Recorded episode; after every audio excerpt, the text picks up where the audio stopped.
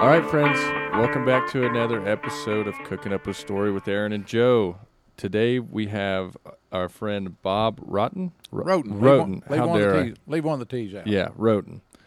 Um, Bob's in the studios with us, which is always a pleasure. And um, today's podcast is brought to you by Proud Pyro, our buddies in Mulberry, Kansas. They've got all your outdoor fire cooking, meat grilling, uh, Plenty pleasures, of jerky. plenty of jerky, w- which which I need to still need to get you some. Yeah. Um, they've got outdoor grilling kits. They've got little kits that you can take camping with you. Throw it out there, cook, cook for you and your family out in the middle of nowhere. They've got all sorts of great stuff. Go check them out at uh, proudpyro.com and at checkout use promo co- code cooking to save yourself some money. Well, Aaron, I'll tell you what. Uh, coincidentally, me and Bob look like we're going to the Sadie Hawkins dance. You know what a Sadie Hawkins dance is? Uh, I'm not familiar. That's youth for you. Yeah. So, so long ago, there was a dance that they would throw, and it it, it was a couples dance when that was still a thing. Mm-hmm. and uh, the the man and the the woman, the girl and the boy, they would wear matching outfits for Mhm. some reason. And I don't know, Bob. Do you know who Sadie Hawkins was? Not really. No idea. Aaron, that's a good research pro- project to see. who On it. Sadie. All right, so let me introduce somebody. So me and Bob are dressed the same, so don't get confused, Aaron. The exact same. I mean, cargo shorts Yeah. with the same camo shirt. What is it? Uh, Northwest Un- Ducks Unlimited. Yeah, Ducks Unlimited. I, yeah. I I think they called each other and planned this out. That's Of course. it's really really cute, special. so, so anyways, uh, folks, look, I've got my buddy Bob here, and and uh, pretty near every morning, I will read. Bob's an early riser, just like most good American men. Uh, Bob's an early riser, and he wakes up and, and he writes a little topic of, of whatever's on his mind, and it's an absolute great story. It's it's the kind of story we like. It's the kind of story that paints a picture, and uh, you can kind of you, you get on board with Bob. You know you know exactly what he's talking about on his rant, and and his rants aren't the the modern day rant where somebody's pissed off at the world and throwing everybody under the bus, and it's nobody's fault. Or it's everybody's fault and not theirs, and Mhm. and Bob's not that kind of guy. But Bob, go ahead and introduce yourself real quick. Tell us, uh, tell us who the hell you are. Well, I used to be somebody. Today I'm somebody else, and who I'm going to be tomorrow is anybody's guess. but let's see, we'll go out. I started out as a young pink child. I'm now almost 72 years old. Been retired since 2009. Um, had two sons, one of which we lost, and have a granddaughter and a grandson who are the apple of my eye and keep this old man from sitting in a rocking chair all day. That sounds pretty simple, Aaron. Yeah, Um, we're gonna elaborate. what on we're going to do is is we're going to build a life history of Bob. Okay. Okay, he just went real vague on us. Yep. and so you know thinking of i've got to go through my data bank here in, in my little bitty brain and i got to think about you grew up near the river Well, actually, the lake. I grew up in. Uh, if you're not from that part of the state, you won't even know where this is. Henderson, Arkansas, which is across Lake Norfork, about 12 miles from Mountain Home. There are bridges across Lake Norfork now, but when I was living there, when I grew up there, the only way to get from there to town was a ferry that was a little over a mile across the lake. In fact, I rode a school bus, you know, every day, crossing that ferry back and forth the lake. But no, that we grew up in Henderson. I was. Uh, two and a half my last house right on the lake two and a half miles down a dirt road and i think there was only one other house on the entire road so we were we were in the sticks Yeah. Yeah. so so uh we did an episode two or three episodes ago Mhm. that was based out of uh oxford and melbourne mm-hmm. and uh, uh, Mount Olive, which is further down the river. And so we have a lot of friends over there, and beautiful part of the country. So, what did your what did your mom and dad do when you were little? they uh, owned a resort that was on the lake. That's why we were where we were, and it was one of those things. It's not like they went in and bought a resort. They went in, and built a little one-room cabin that we lived in for four or five years. Me, my brother, my mom, my dad, and our boxer dog all in a one-room cabin. And while that cabin, while while we lived there, they started building the second cabin. Once they had an extra one, they started renting it out, and then they started building another one. And they finally got up to the point that we had eight housekeeping cabins uh, right there on the lake. So y'all were early on this Airbnb thing. First. Well, it was called Airbnb, and, and, and it's funny what you remember all these years later. They had three different levels of cabin. One had a one bedroom, then we had a two bedroom, and we had a three bedroom. Well, for some reason, I remember the three bedroom, but back then, the three bedroom cabin was forty seven dollars a week, and that included a free boat. Oh, Really? Uh, Even seven, in the boat. seven nights, Wow. and it was forty seven dollars a week. But you know, back then, forty seven dollars would buy something. Yeah. What what what's uh, what's the year we're talking about? Uh, back well, I think they started it in. I was uh, I was born just barely in 1951, almost 50, but they started the resort in 50 or 51. Gotcha. So way back in this era of the, of uh, that was probably the '60s. What you're talking about, the actual resort. No, it was. I mean, they were renting cabins in the mid Oh. 50s. Oh, okay. Oh yeah, no. I mean, I was uh, a toddler with mom cleaning cabins. So were the dam hadn't been built yet? Oh no, the dam was there, the lake was there. Okay. Uh, that, and that was, and I, I'm not a. I mean, I've fished all my life, but I'm not a, a tournament bass fisherman, so I don't understand all this. But people talk about lakes being hot for a period of time. Mm-hmm. Somewhere, and I wish I could find them. I have pictures of my granddad with a string of ten bass, and the smallest bass on the string weighed seven pounds. Wow. Holy and, cow. And That's a good now, day. yeah, now you look at uh, these bass tournaments. You got 200 of the best bass fishermen in the world come in, and five pounds wins the big bass. Mm-hmm. Well, that was you didn't keep those back then; they was too little. Yeah. So so were there trout at that time? No, not in the lake. No, But the, in- in the river? In the rivers, yeah. No, the lake was not cold enough for trout. So Hmm. I recall in one of your stories, you got Sadie's Hawkins. Well, I, I do. I've got that pulled up. But forty-seven dollars in nineteen fifty, in today's dollars, is about five hundred and seventy-seven bucks. So about even money. Yeah, it's yeah. pretty pretty good. Pretty good week's pay. But I mean, relatively speaking, it, you could, you might be able to get get that same opportunity. I don't know if may, Close. it's close. Maybe not. I don't know. Yeah, I don't know.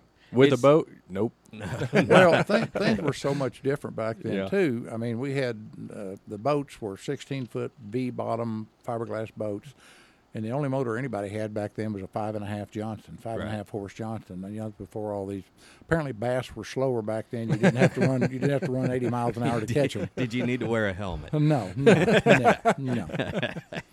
that's uh, that's we'll we'll dig into that when we get later in age here on on this uh, history of Bob. So your mom and dad had this uh, resort going, and so you had an influx influx of tourists, I guess, coming in. We did in the summer, and I don't know what, what's changed in that. We had zero business in the winter. We didn't even rent cabins in the winter, except a little later in life, Dad started get, uh, guiding a few quail hunters in the winter.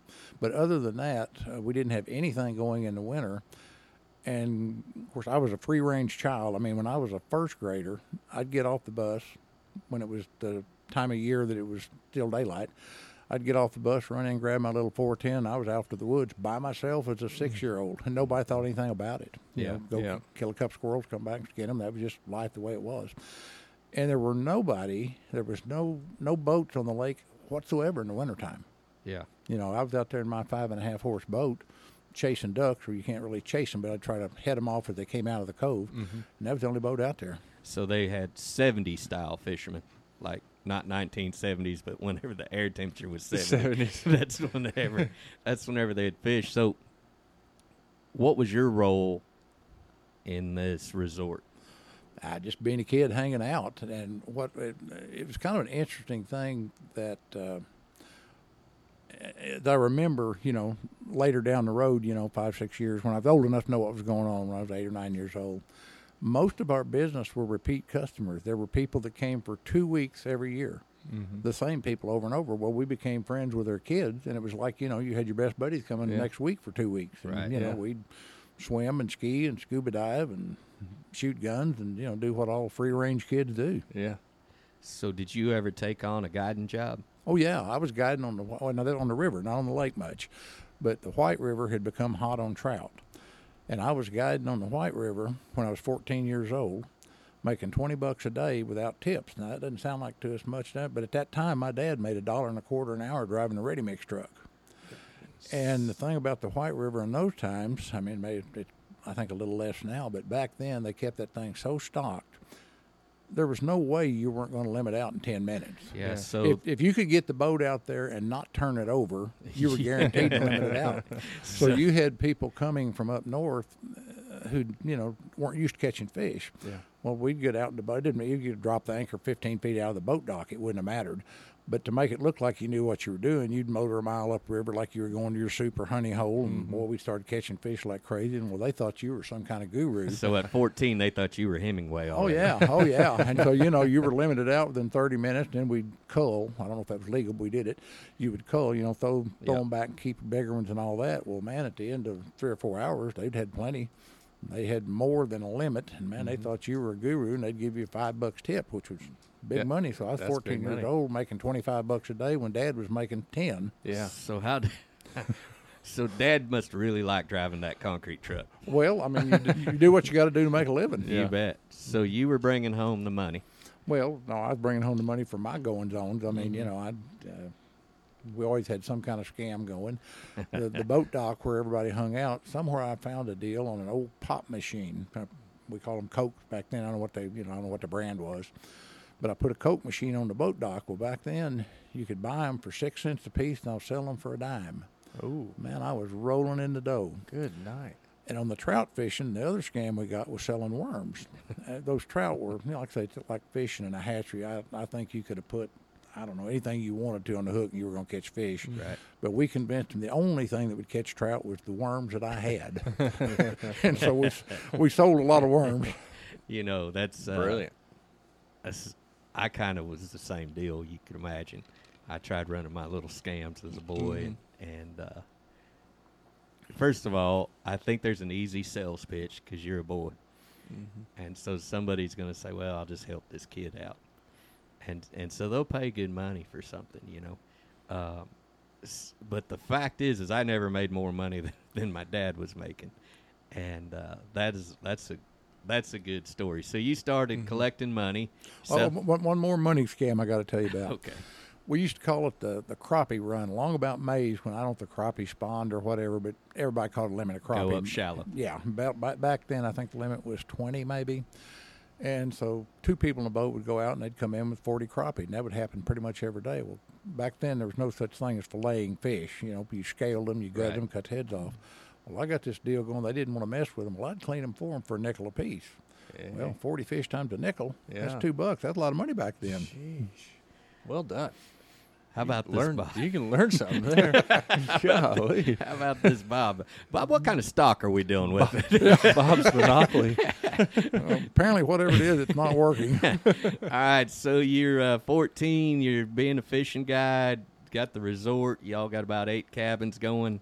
Is that where you maxed out? Never got any bigger than the eight cabins. Never got any bigger than the eight cabins No.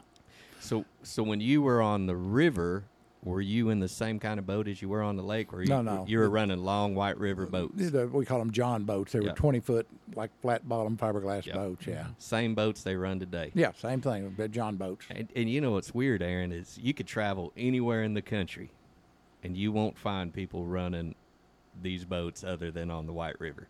It's uh, it's a long, uh, max five foot wide. Some of them are four foot wide, twenty foot long, shallow draft boats. Mhm. You know what I learned here a while back, being on the river, was the uh, the uh, what do you call them shoals Mhm. on the river. You know what those were designed for? Of course you do, but I didn't. So like wildcat shoals in Mhm. Cotter. Right. So there's big boulders on the side of the river, and it narrows down that water and makes makes the water into a trough. Mhm. So it's faster, it's it's deeper. Those shoals were actually to run the the paddle boats up the river, Really? and the barges back before the dams and all of that. See, I did not know that those shoals were, were designed. I just thought that was naturally there and the water flowed down it. I Huh. did too, I, and I'd fished them a lot. It increased the velocity of the water, so those paddles would get spinning a little quicker. And Yeah, and it and it's Huh. just amazing to me to think about taking a, a paddle boat up the Mississippi, Mm-hmm. taking a, a left turn, grabbing the river, and driving that boat all the way up the White River, and to get to, say, a mountain home or a Mount Olive or whatever. And so this this little town of Mount Olive was actually like 1,800 people back then, before the railroad. mm-hmm. And so your way of, of delivering crops downriver or receiving any goods was via this river via a paddle boat. Hmm. And it, it just blows my mind. wow, And so if you, you know, when the toilet paper shortage happened, and you think about these paddle boats, well, we get into a bind where we have a drought like we were just experiencing, or last year uh, along the White River, it was tight on rain, you know. They'd be plumb screwed on this deal. Mhm. You couldn't get supplies up the river.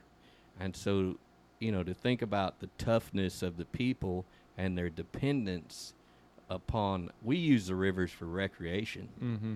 They use the rivers for their livelihood, Survival. for their well-being. yeah. Well, speaking of livelihoods on it, of course, this was before my time, but my wife's grandfather, who owned a reasonable amount of land up on the White River back in those days, one of his money making operations, or whatever you want to call it, was gathering mussel shells mm-hmm. out of the river. Back then, they didn't make plastic buttons, and they would gather mussel shells and sell them to the button factories. Yeah, and you know, just to like stamp them.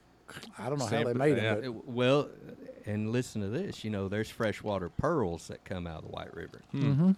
and for a long time, I mean, they would get down there and they were just pulling mussel after mussel, getting these pearls. Mm-hmm. And there's a few years back, Zach McClendon from Monticello, Arkansas. Uh, he's the guy that got alligator hunting legal in the state because he had a big alligator on his place, and he also owned a bank or two, and uh, Monark Boats, which turned into Sea Ark Boats. So he had some money, Huh. and so he was able to donate enough money to get an alligator season, and he killed the state record alligator. Oh yeah. But he started a business using those White River pearls, making jewelry and Right. whatnot out of them. Mhm. So, all right, well, we're we got a long way. I love Man, it. seventy two years old. man. Yeah, that's wonderful. we're Well, I only won't be That's 72 in. January. I'm I'm still in my 71s. Yeah, you I'm don't go there. halves anymore. Oh yeah, no, I'm I'm, I'm half. You're going back to halves. Yeah. So for a long time in our life, we use halves quite a bit, Mhm. and then we get rid of halves. Well, as you go through life, a lot of your birthdays have something coming with them. We were talking earlier about kids turning 16, then get a driver's license. In the old days, you had a draft card at, at 18.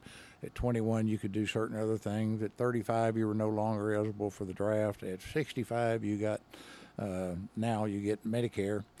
Well, I've I've hit that point that the next big event is the last event. oh, I thought you, I thought you were going to tell me about that certain date when you had to get a thumb up your butt or whatever. oh, that, that's you're That you're 20 30 you're years 30 ago. years late. twenty years ago. All right, so we're out of fourteen. Yeah. Bob's hanging out on at the resort. He's making money. After high school, what what did you kind of get into? What was the plans after that?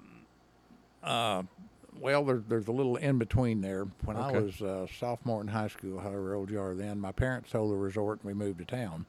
So I finished out uh, two or three years what you had to high school, and then I came to Fayetteville and went to the university over here Mm-hmm. and graduated from the university in '73, I think. What was the reasoning on selling the resort? You know, I don't know. They've just been doing it for so long. Mhm. It was. Uh, uh, Just prime dur- opportunity. during the four months or whatever, it was seven days a week, 24 hours a day, and I think Yeah. they were just ready to Yep. have a little break. Good time to sell and move on. And again, it goes back to why in the world, and, and I'm not a numbers guy and I'm not a money guy, but why I remember this, I don't know. They sold the, the resort, had eight cabins. At that point, we had a restaurant with it. The house we lived in, the eight cabins, the restaurant, and 28 acres, and they thought they'd hit the mother load. They sold it for $82,000. Oh my gosh. Lord. That's Have you been back up there to that area? You know, I have, and uh, the, the resort actually, the cabins are still there. But what happened to them when they sold them off? Uh, primarily, people from the Jonesboro area came over and bought individual cabins and then made them fancy. Yeah. So they're now like eight, you know, lake cabins for people. And I've been over and just, you know, drove through it. One of these days, I would like, and I, I keep saying I'm going to and haven't yet. I'd like to go over there and just knock on the door and say, "Hey, I grew up here. Do you mind if I wander the woods a little in the back?" Yeah. You Boy, know, that'd that, be that's cool that's where. I grew up. And we, when I wanted to go squirrel hunting, it wasn't like you go squirrel hunting. We think we go squirrel hunting now. You get in the car and you drive somewhere or whatever. Back then, you just walk out the door and which direction do I want to go? Yeah. So you know, that was that was my playground was all those woods, and we were you know we were free range kids, which you don't see much now, but back then we just wandered the woods and had a blast. You know, free range kid. I was a free range kid myself, and uh, had my rifle or or whatever, and I'd take off, man, and I would walk the fields, and then I'd walk into the the trees and grab the railroad tracks, walk down the railroad tracks, and there was absolutely zero way that anybody would know where the hell I was at. Yeah. You know, I mean, because I didn't know which direction I was going. I may get behind something and start chasing it. You oh know, yeah, yeah. and uh, it was it was one of those things to where I think actually makes you in the future. It it gives you the ability to do it for your whole life. You know, you'll just take off and walk and mm-hmm. explore. Now, both of my kids, like my wife, has a hard time letting Clem go to the mailbox Yeah. because the boogeyman's going to come Yeah. and snatch him up, and or stay out in the backyard and play. And and I tell her all the time. I said, you know, we live in the safest time you could imagine. There's no saber tooth tiger out there. There's no Choctaw Indian that's going to scalp him. Mm-hmm. There's there's nothing in this backyard short of ticks, chiggers, and maybe a snake that's that's going to give him any sort of grief Yep.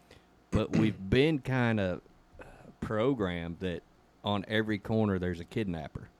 Yeah. Now, I'm going to be honest with you, and, and, and we'll get into what Bob did in, in, in his later years, but I have never known anybody to get kidnapped. Have you, Aaron? I have not. I no. I got nothing. I mean, No. I it's one of those deals to where like you know I've been around a lot of people. I've never had someone say my son was kidnapped or Mm-hmm. now oh, what's her name down in Alma? Uh, Morgan Nick. Morgan Nick's deal. You know, that's probably in this part of the country is probably the most famous kidnapping story. And and to be honest with you, I I doubt it was a kidnapping and more of just a homicide. Mm. And uh, but it's an unfair thing right now to not allow your kids that kind of freedom. And I think that we're stealing from them. Right, Bob? We're I had a friend, I not had a friend, I still have a friend, we still stay in contact, who was uh, uh, a combat, a Vietnam combat veteran, had been in a bunch of stuff, uh, career law enforcement guy, and he took his two grandchildren camping for the first time. And I don't mean camping, go to the campground, pitch a tent next to the people next door to you. I mean, throw some stuff on your back, walk two and a half miles through the woods, and build a campfire he took them camping for that first time, and they said they built a little campfire and they were roasting hot dogs or whatever you do. And it came time to go to bed, and they were scared because they were out in the woods. And he said, "Well, let me tell you something. You know what the baddest, meanest, toughest thing in these woods is?" Their eyes got big and looked at him and said, "What?" And he says, "Me." you bet. he said and that made him that made him feel fine. They went to bed and slept like a baby. Yeah. Yeah. Yeah, I think the biggest fear today, and and it's, I think it's prevalent. I haven't heard anybody, or I don't know anybody that's been sex trafficked, but I think that would be it. Yeah, that's, think a, that's the that's biggest one of those same It be- deals. You- yeah. you, know, you hear this. You can get caught up and get worried and worried, and then and then at some point you're hindering your child's growth, I- or you're you're installing more fear at some. Well, point. and I think too, it has a little bit to do. I mean, the time obviously, but I think it has a little bit to do with where you are. Where I Mhm. grew up, we were two and a half miles down a dirt road. There was nobody anywhere was going to do anything to you. There wasn't anybody to do anything to you. yeah, That's a little different than if you live in a populated area with a highway with all kind of strange Mhm. people coming up down the highway. oh yeah. So Mhm. when you add population, you add risk yeah, because the numbers go up, and there's you know, there's kind of a uh, let's see a mathematical equation that deals with pi. Yeah. okay and uh, when you've got this this pi fraction say out of 100 people you're going to have three wolves you're going to have Mhm. three bad guys Yeah. in 100 people so you, you get to 1000 okay you could do quick math you, Mhm. you, you got 30, 30. right Mm-hmm. you get to 10000 you got 300 Mm-hmm. and and no matter you can say that Chicago is a real shitty place, but the math on every area of our country is the same on the amount of bad people. Now, what you determine as bad is is another thing. Um, you know, if you you could say it's drug use, okay. Well, that can differ Mm-hmm. because of poverty and whatever reason you get into that kind of stuff. But actual wolves, bad guys, Mm-hmm. it's it's been a pretty consistent number over history. Now I was asking this is something I was asking some guys today. I said, you know, watching old westerns, unless it was a name brand sheriff, the sheriff in town always got killed Mm-hmm. you know, unless it was, you know, a Pat Garrett or or something like that. If unless he was a name brand guy, whenever the outlaws come to town, pow, they shot Mhm. the dang sheriff, Right. and and then they got their way with the town. And and the reason why I brought that up was, you know, just in the past couple days, we've lost a few police officers in our country. Um, Excuse me. You're okay. day before yesterday, there was a Oklahoma City cop was killed. His partner uh, was hospitalized. He was shot as well. The same day that that happens is down 71 business, Mulberry. Uh, some police went went wild on an old boy Mm-hmm. and uh, went to the extreme on this deal. Now, I can't base anything off of what I seen on a 30 second clip, but if that's the only information you had, they beat the shit out of this old boy Yeah. and grabbed him by his head, slammed his face into the asphalt.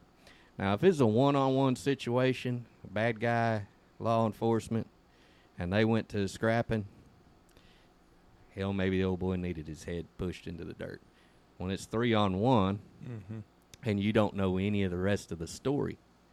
Now, the story that I'm being told is this guy raised hell in Alma, uh, threatened some people, and he got his way up to Mulberry, threatened some people, said he's going to cut them up.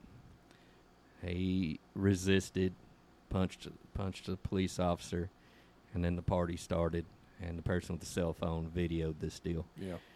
Now, at a certain point in Bob's life, after college, he became a lawman and worked for the Arkansas State Police. Um, Bob knows that I spend a lot of my free time traveling around the country, feeding law enforcement, and uh, and and we also feed firefighters and first responders, and we feed everybody who tries to protect us. And I was waiting after that video come out, and it, it came just like I knew it would. Um, how could you feed these people? Look what they're doing. Well, but one thing I think you got to remember, and I saw the same video, and my, again, I don't know the whole story, but just what I've seen, my viewpoint is what yours is. But I think the other thing to keep in mind, even if that video is exactly what we think it is, just based upon what we know, even though we don't know the whole story, what you didn't see that day were the thousands of good heroic things that good policemen did. That's the one that's going to make the news. Right. And I don't care what the occupation is, whether you're talking about ministers, whether you're talking about doctors, lawyers, construction workers, you're going to have a certain percentage of bad apples, and law enforcement's no different. Yeah. Oh, and, and, and you know, Bob, I read something that you wrote one day. Um, it was a couple years ago, and you had written that you wouldn't you wouldn't try to convince somebody to get into law enforcement anymore. Um, if someone come to you, a, a loved one, a friend, just just somebody come to you and said, "Man, I'm thinking about being a police officer," you you're at the point, and a lot of police officers across the country are in the same boat, man. You know, I my good friend Lance Bond, he just retired a couple months back. He was only in for ten years. I- say only ten years of putting up with a lot of stuff, Mm-hmm. and uh, you know he was he was he was a a warrants officer, and so he hunted the baddest of the bad. And, and when the detectives come in, Aaron, and and say, you know, we think this is the guy, we need you to go fetch him. Lance and his group of five other guys would go out and they would hunt a man, and and so they're hunting people who are known murderers and, Mhm. and everything, and they know whenever they go to get this guy, he's more than likely going to resist. He doesn't want to get caught Yeah. and so it, it was a it was a big thing that Lance went through, and, and Lance had to kill a man, and and Lance dealt with dead babies, and Lance dealt with a bunch of dead bodies, and Lance started calling me in the middle of the night, and and Lance was haunted by the demons of him protecting and, and serving a community. And I don't want to ev- even think that most people don't like him. There's there's a very small percentage of people that are against law enforcement, and most of the time they're criminals themselves. Mm-hmm. They've done something in their past where they felt like they should have got away with it, and they were arrested for it. Yeah. Well, I think there's a certain uh, police and lawyers have one thing in common: people despise them till they need one, Yeah. and when they need one, they're the greatest thing since sliced bread. Yeah. But when they don't need one, they're a pain in the neck. All right, so let's ask this. So you went to the University of Arkansas. What did you study? Uh, I was always envious of the guy who was 14, 15, 16 years old and knew right off when I grow up I want to be a fill in the blank. Mm-hmm. I didn't have a clue. So I determined my major my junior year. I ended up my degree ended up being in business management, though I didn't know anything about business or have any intention to go into business. I had a friend who I'm uh, going to disagree with that. do what? I said I'm going to disagree okay. with that. I had a friend who wanted to Due to all law- your your previous ventures you had. I had a friend who wanted to go to law school. He said, "Let's go take the law school admissions test." And I said, "Well, that's a waste of time." I said, "Number one, I don't want to go. I don't want to be a lawyer. But number two, back then to get in law school, it was your grade point multiplied by 200 plus your law school admissions test." I had a mediocre grade point. I think it was like a two six seven or two seven, something like that. Not enough to get, get law school, Do you blame that on Quail or or I blame that on I just didn't pay enough attention. I, I blame that on having too much fun. But at any rate, uh, but I agreed to go take it with him. Just what else I got to do? Well, I screwed up and apparently did really well on it, and they were stupid enough to let me in law school. So I tried that for a little while, and it became real obvious to me this ain't my cup of tea. So I left law school and uh, bounced around here, there, and jobs one way and you know different things.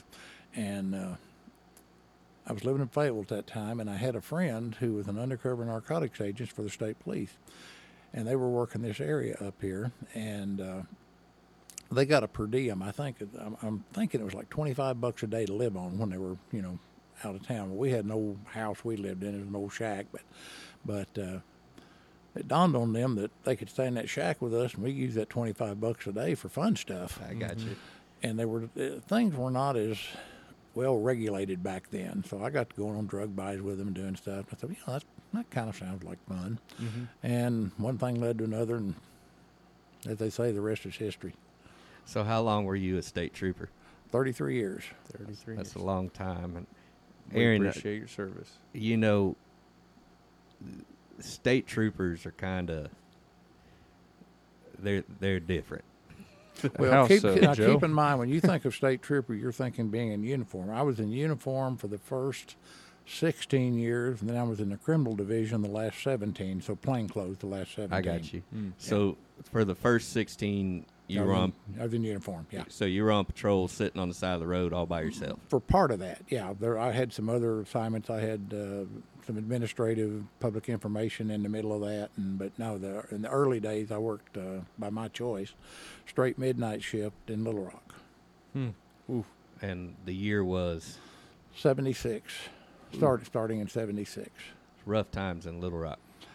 You know, I guess it was, but I was uh, young and stupid enough to think I was 10 feet tall and bulletproof, and we, we had a blast. Yeah. Thought we did anyway. So most of the time, whenever there's an incident, uh, state police is always going to be in charge. Like when you guys show up, right? Is, is Well, in Little Rock, it was a little different because you had two major interstates that run through there I 40 and I 30, you know, connecting Little Rock. And none of the other agencies work the interstate at all. But what you also had to keep in mind with two major interstates coming through Little Rock, it was almost like, and I've never been to Vegas, but it's like they say Vegas is a town that never sleeps. Well, those mm-hmm. interstates never sleep. There's as much going through there at 3 o'clock in the morning as there is at, you know, 10 o'clock in the evening. Huh. So trafficking drugs even back then. everything. Yeah, I'm not so much. Well, I mean, I guess there were, yeah, there were drugs and traffic and and wanted persons and you know you name it. Coming out of Texas. Well, just everywhere. I mean, you know, you've got interstate, you got you know Interstate 40 connects the east and the west, and Interstate 30 connects the south and the north, and they all come right together in Little Rock. Yeah. well, and the other lot of thing, that- the other thing that people I don't think we're aware of, or maybe not, and I don't know what it is now. I've been out of it a good while, but they think you know Pulaski County is a pretty good sized place, and you got a lot of miles of stuff. Well, on midnight shift, we worked ten hour shifts back then. Midnight shift, there were a grand total of four troopers assigned to it. Now keep in mind, everybody got two days off. People got sick. People got vacations. A typical night, you'd have two, and there have been Saturday nights that I was the only trooper for all of Pulaski County. a So- rough guess on square miles. Oh gosh, nobody knows. I mean, I, somebody knows. I don't know, but it's uh, uh, pri- Hundreds. you're probably you know lots of miles of interstate, and people talk about having backups. Well, there's no backups. I mean, you mm-hmm. know, I, I guess if you got the other thing back then, we didn't have the radio contact we've got now. At least even in Little Rock, fifty percent of the places we were, we had no radio contact. You were just on your own. Oh man.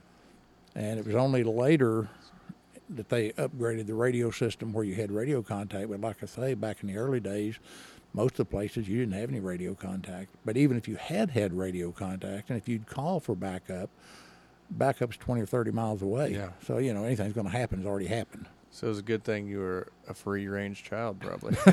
Well, or, or lucky. Somebody, Yeah.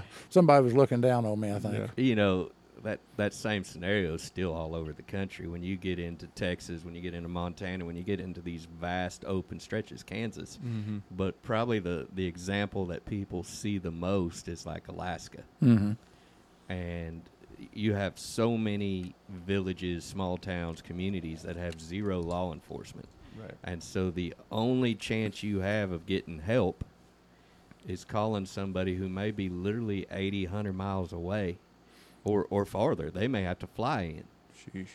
And Well, it, and it was it rarely occurred, but the backup that we really had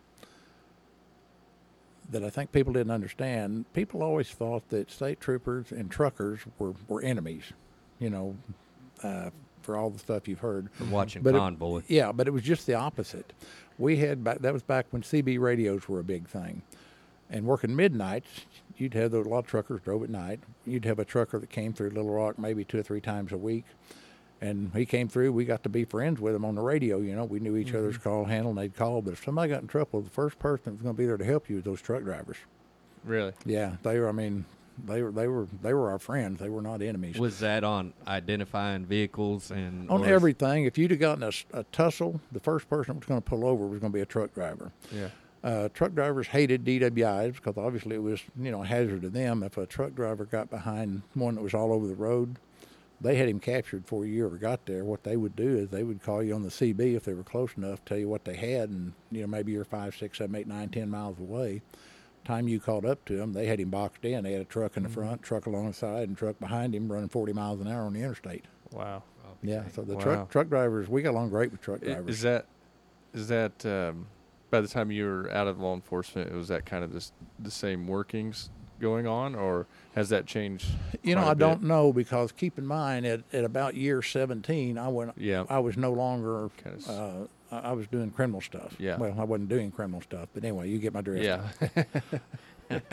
so, so you're 17 and you're doing criminal stuff. Are you doing investigations at that point? Doing invest- well for for ten years of it, I was doing nothing but uh, serious child sexual and physical abuse cases.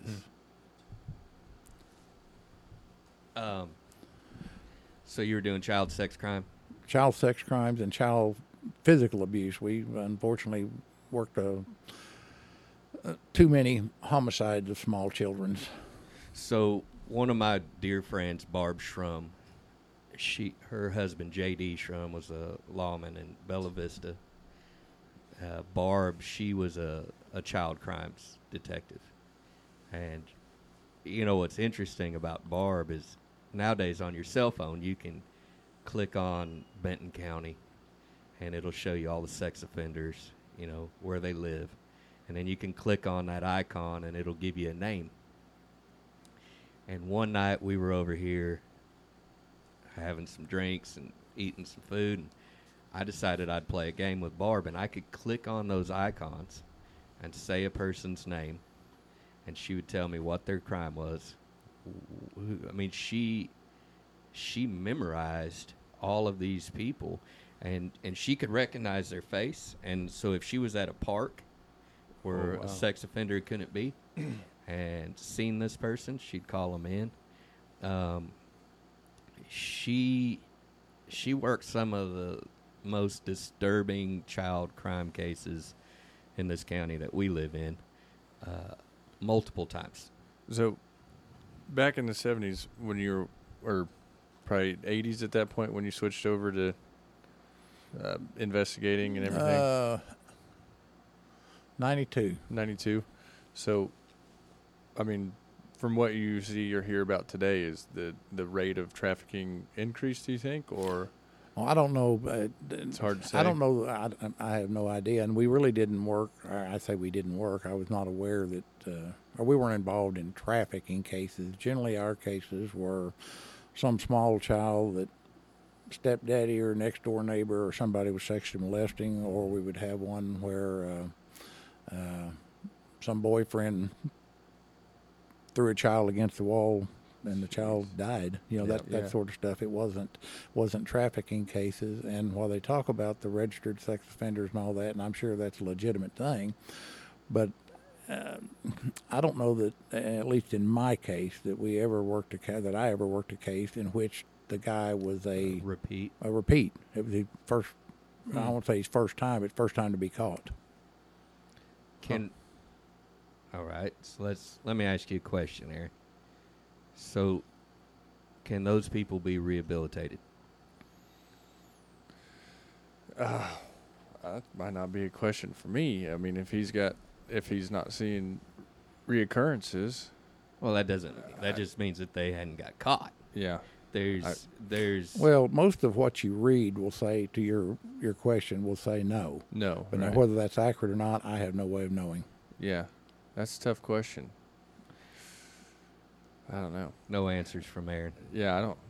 But it's like I think it's like with any other offense, whatever the offense may be. I won't say nobody, but rarely do people get caught the first time. You- Mhm. yeah. Whatever the whatever the crime is, you've been doing it for years before you finally got caught. Right.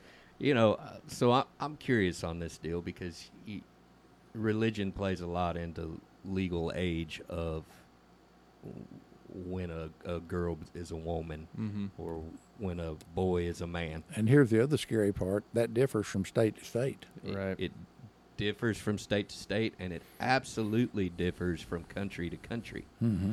And so, with the United States being the melting pot and people coming from all over the world, uh, you may have some Middle Eastern country where 12 years old is good to go. And that's no shit. That's legit Mhm. deal. 12 years old is good to go. It's actually from the first time that a, a, a girl has a period, right? Right. That's at the point that they're legal to be married.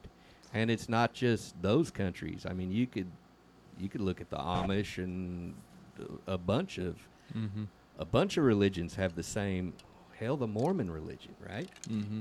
Um, so it's one of those deals to where we we stamp a piece of paper and say that 18 or 17 or whatever it is is a legal age to for an adult to be with what they presume is now an adult. Mm-hmm. Um, so I could see where, for a foreigner, where this would be a confusing deal. They've they've migrated to the United States. Uh, Twelve years old was good to go back then, and and now they're here, and we're telling them, no, you can't be with that little kid. And I think more and more in our country, we've always been a melting pot. That's that's never ended, but. You know, if I'm driving through Kansas, I've got to obey Kansas laws Mm-hmm. if I go fishing in Alaska, I've got to obey the laws of, of the game and fish in Alaska. This can be a confusing deal. W- We were founded as a country of multiple states, right? And you, if you didn't dig it in one state, you could go to another one, Mm-hmm. and maybe that was where you were supposed to be. And as we move forward, and Lord, I don't want to say that in any way child sex crimes is is a good deal, but I'm just saying as a general rule, we are being uh, regulated as as a nation and not by by states, and that's what's hell, maybe it's maybe it's maybe it's good in a way, but at that point you're no longer the United States. You're just a United State, and and uh, I don't think that's the way. to to answer your own question, can do you think that offenders can be I rehabilitated? do not. I, you don't hear of many recovering sex offenders or child abuse cases. I, But but here's I the here's the other thing. If you go if you go into a high school today, and you walk in there uh, and and and hand out a test to either all of the high school juniors and senior boys or even junior and senior girls, and ask them the question, "What is the age of consent in Arkansas?" I'd be surprised if 25% knew the answer to that. guesses, Joe? The age of consent. Yeah, at what age could they legally? Seven? Is it seventeen? I was going to say 16. I don't know what it something. is now. I mean, back when when I was there, it was uh, fourteen or fifteen. I can't remember what it was, but it changed. But the legislature would change it periodically. Mm-hmm. But the problem is, or one of the problems, I don't think we ever did much to educate the kids so that they knew. Well, Yeah. what? Let me ask you this, Bob. What law is broadcasted? I mean, here's the deal: our legislators, that's their job is to provide law, right? Mhm. And so they kind of feel like they didn't do anything unless they put a new law on the books. And or tweak an old law. Right. Yeah. And and very seldom do they take a law off the books. So we're we're a state, we're a nation, we're a county, a city, whatever, of just compounded laws. Mm-hmm. I mean, you know, sometimes it's funny to dig through and read, you know, where it's illegal to bring a buffalo in the bar. Right. Yeah. You- I know in Kansas you cannot walk um, in front of the state capitol with a deheaded chicken. yeah, you With know, that's important chicken. stuff. Yeah. Yeah.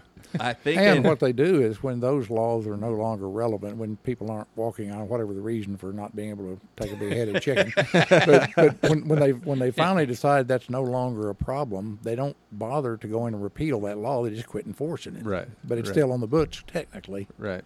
Yeah, so you know, there's one here in Arkansas to where if you find a hog, the law states that you can take the hog down to the county square, and you stake the hog in the county square, and if no one claims this hog in three days, well, your- then it's your hog. It's your hog. And for, for 20 years, man, I've been wanting to go buy a pig, Go stake it in the lawn. stake it down there on that pretty grass amongst all the flowers, sit in a lawn chair with a bucket of cold beer, and just wait for someone to say, "That's my damn hog, man." and I'd give it to him by that point because I'd have already got my point. You'd already across. had your fun out of it. Yeah. but you know, there's like it's illegal. I think it's uh, it's it's illegal to piss maybe in the road, but I think you could shit in the road. I, it's one of those, vice versa, whatever it is.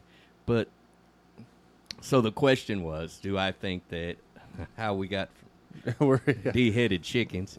Uh, do I think that a sex offender can be rehabilitated? I, I do not, and Yeah. I just think that it's. Uh, I I think, for one thing, I think it breeds additional.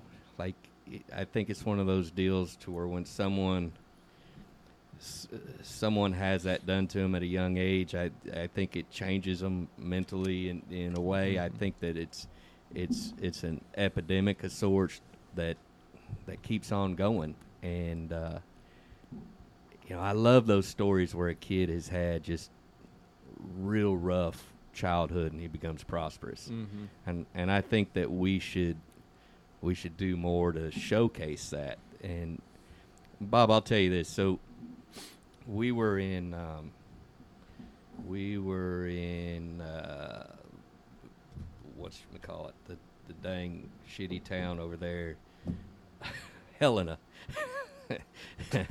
All right. So we were over Helena, West Helena. We were doing one of our steaks for sheepdogs dinner. Um, a young detective, he was gunned down, killed, left behind his son, who was like nine. There was no one to take care of the boy, so his partner took possession of the boy, and his partner had a nine-year-old son as well. And and this Helena, Arkansas, is the fastest decline in population in the United States of people. Went from like 30,000 people maybe in 2000 to currently like 13,000 people in 2022. Wow. Uh, uh, and it's got the most arson and everything. Not a lot of good going on. Mm. There is. You get you got to look Yeah. for it. So, I, I was looking at this little boy, and uh, I thought to myself, "Man, that kid ain't got a chance in hell," you know. And I thought about my kids, and and I thought about the opportunities. And this ain't no white privilege, none of this deal. It's the environment you're in regardless of race, regardless of whatever. If you can turn shitty being in a real good family, that's that's possible. The odds are against it, Mm-hmm. un unless you're Joe Biden's son. but Who's to say he was there was real good going on there? well, yeah, just didn't even think about Yeah. it. You're right, Aaron. But these kids are growing up in an area to where there's shootings, they're burning down places, they're selling dope, they're doing all of this stuff day in and day out, and there's no good mentors to Mm. show them the right direction.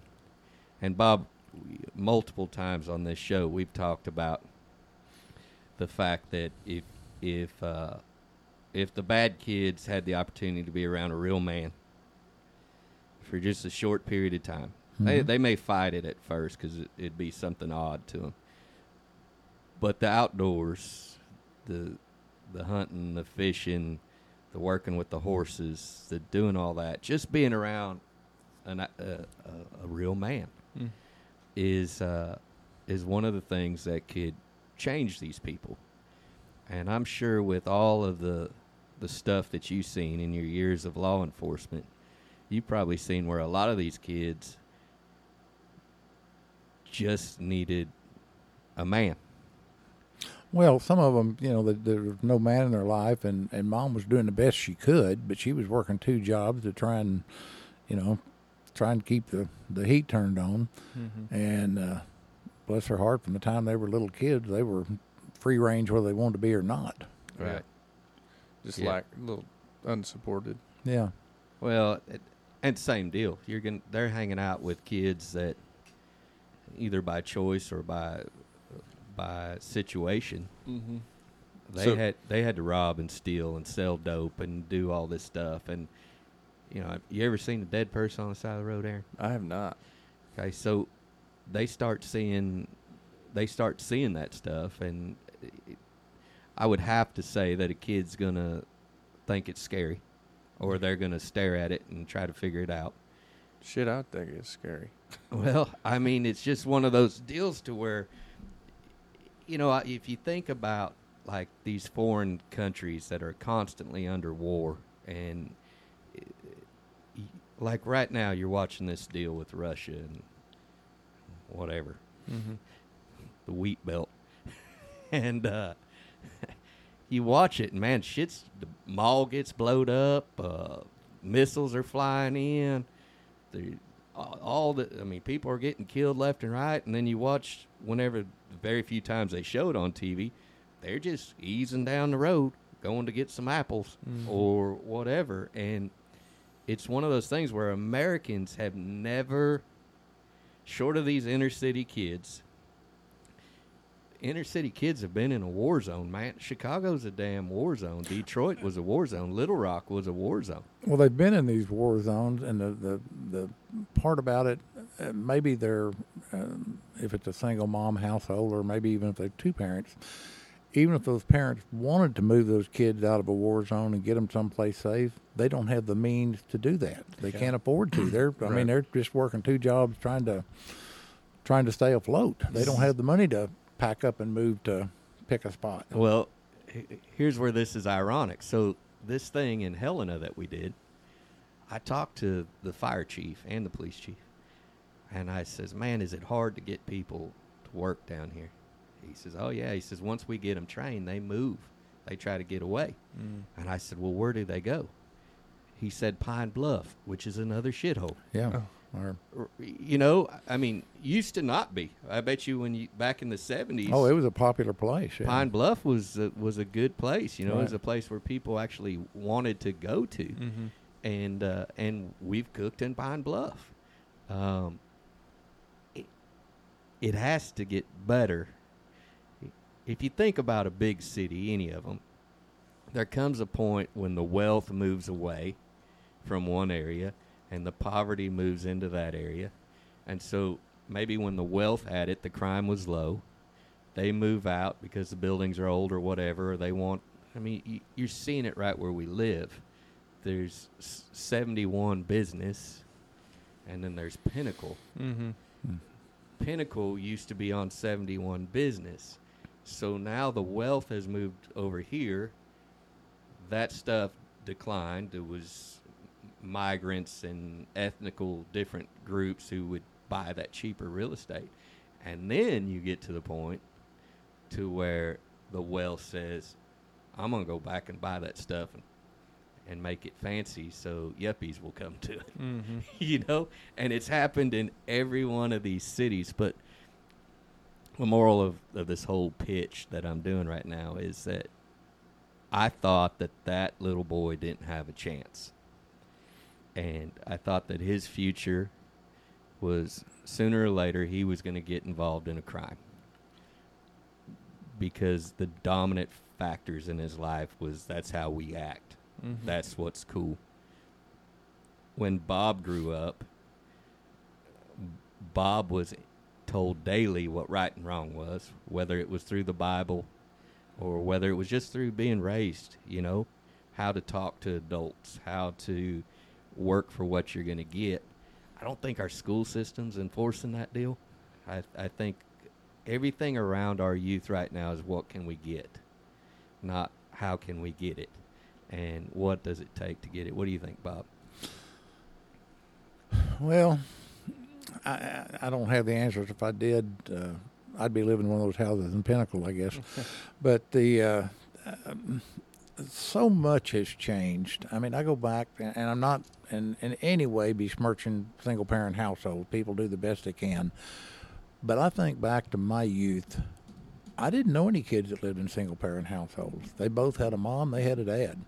Uh, what was different back then, and I'm not saying it's bad, I'm just saying it was different. The standard thing was dad went to work, mom stayed home, took care of the kids when they were little, supper was fixed when they got home from school. The family sat down and ate together. See, I wonder about what you just said though, because you're we're coming right out of World War II. We'd Mhm. lost millions of Americans in World War II, millions of male Americans. Now, I understand that most of them were young and weren't married, but there was a lot of dads killed during that time. Oh, absolutely. And so that meant there was widow women with kids. Now, did they those kids seem to turn out. Oh, they did. They did fine, I'm sure.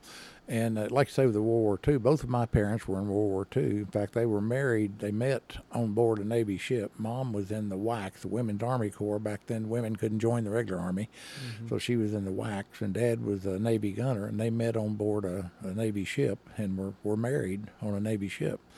And back then, if you uh, recall, you didn't sign up for two years or three years when you enlisted or were drafted. It was for the duration of the war. That may be a year, that may be 50 years. You didn't know. Yeah. You were there. So they got married on board that Navy ship and then, uh, you know, raised, raised a family. But the whole, the whole thing was so different back then. I remember when I first started driving, uh, the number one rule that both of my parents instilled in me and back then hitchhiking was common you know uh, i've done it myself and know a lot of people did but the one thing was instilled in me the one thing you better not ever do don't you ever pass up a serviceman hitchhiking because back then you had a lot of servicemen that were in well you had coming out of millington tennessee and first places like that and they would hitchhike back home for their, their when they had to leave mm-hmm. and that was the ironclad rule don't you ever pass up mm. a, a, a person in uniform hitchhiking because people hitchhiked back then. It was Yeah. just a such a total different era. Yeah. Uh, as to why why we've gotten to where we are now versus then, there were more consequences, I think, back then.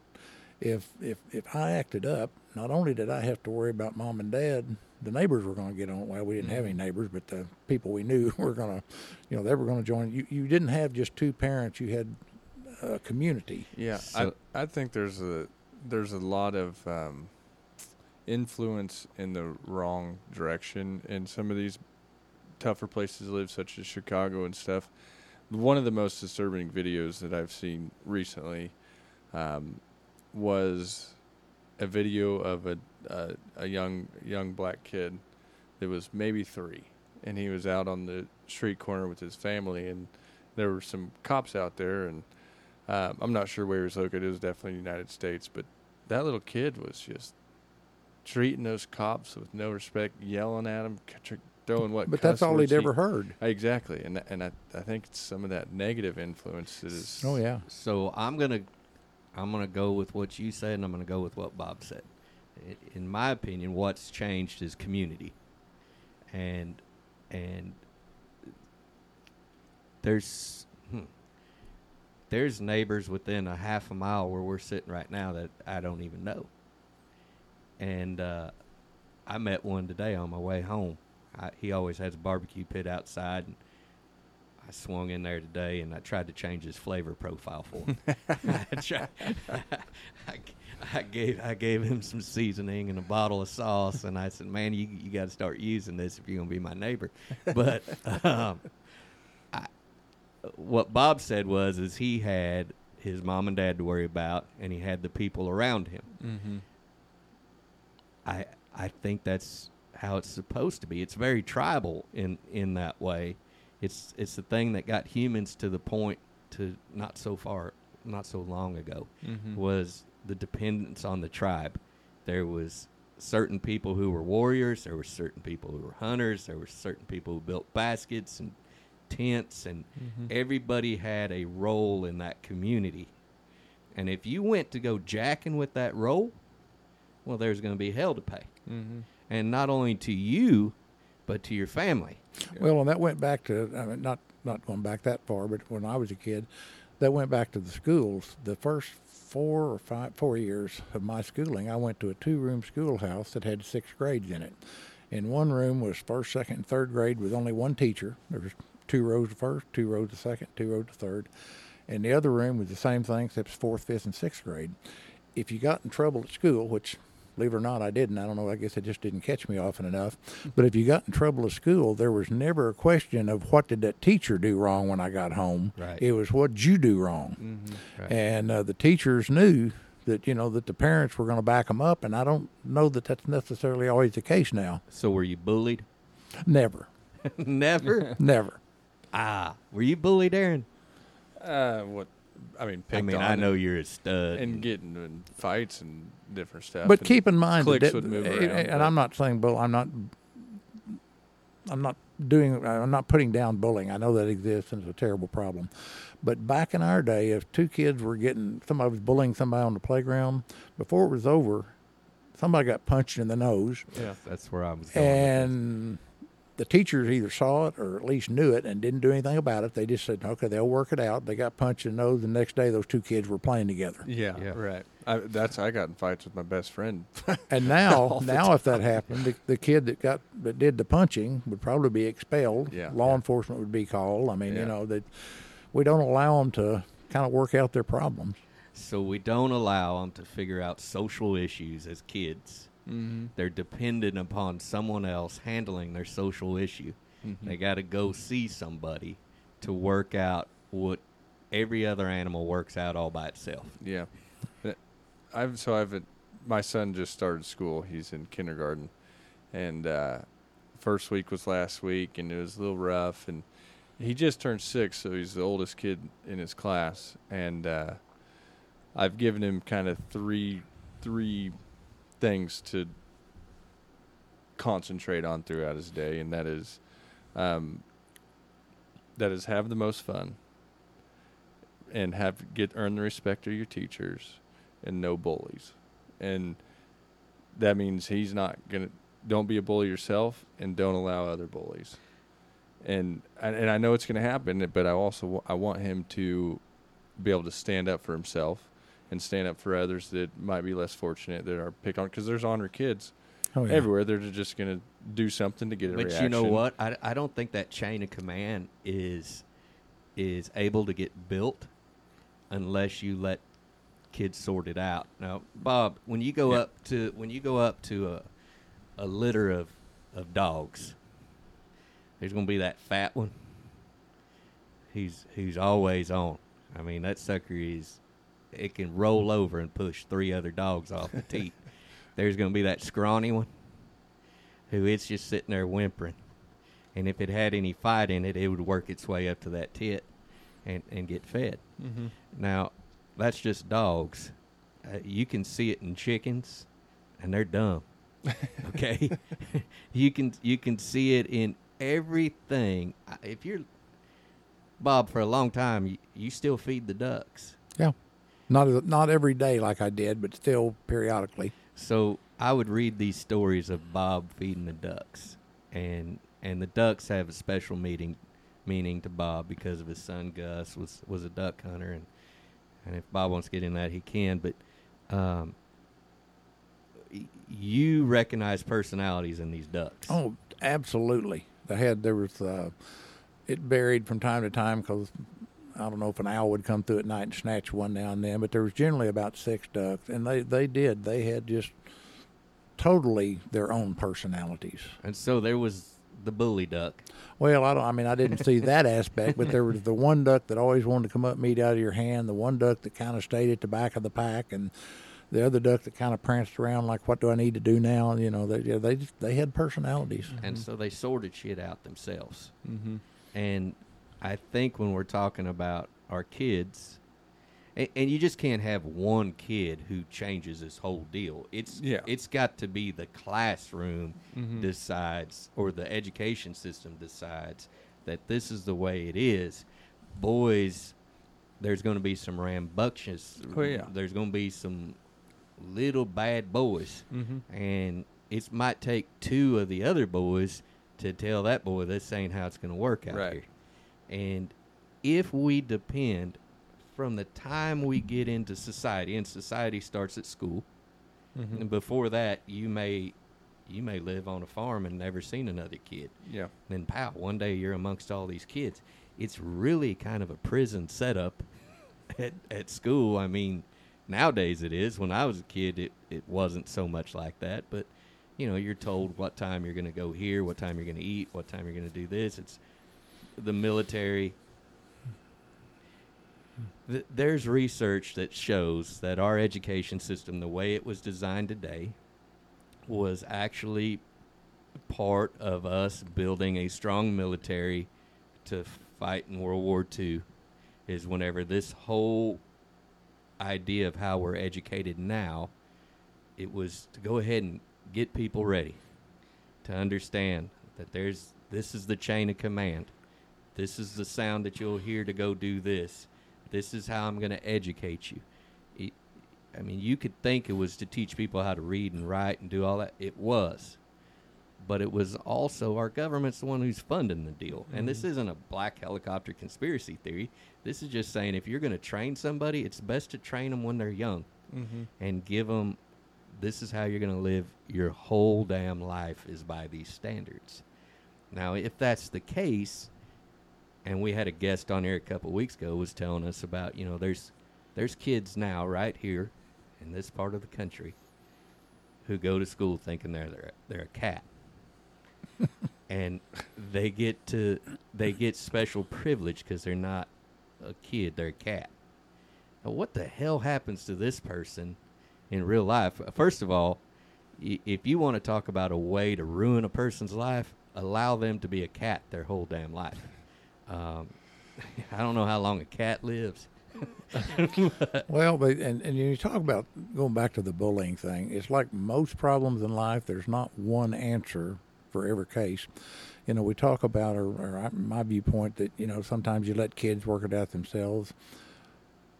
But the schools sometimes do have to step in because number one, mom and dad's not there. They don't see what's going on all the time, and you may have that one kid who, for whatever reason, just can't work it out himself. He's uh, maybe not that assertive, whatever.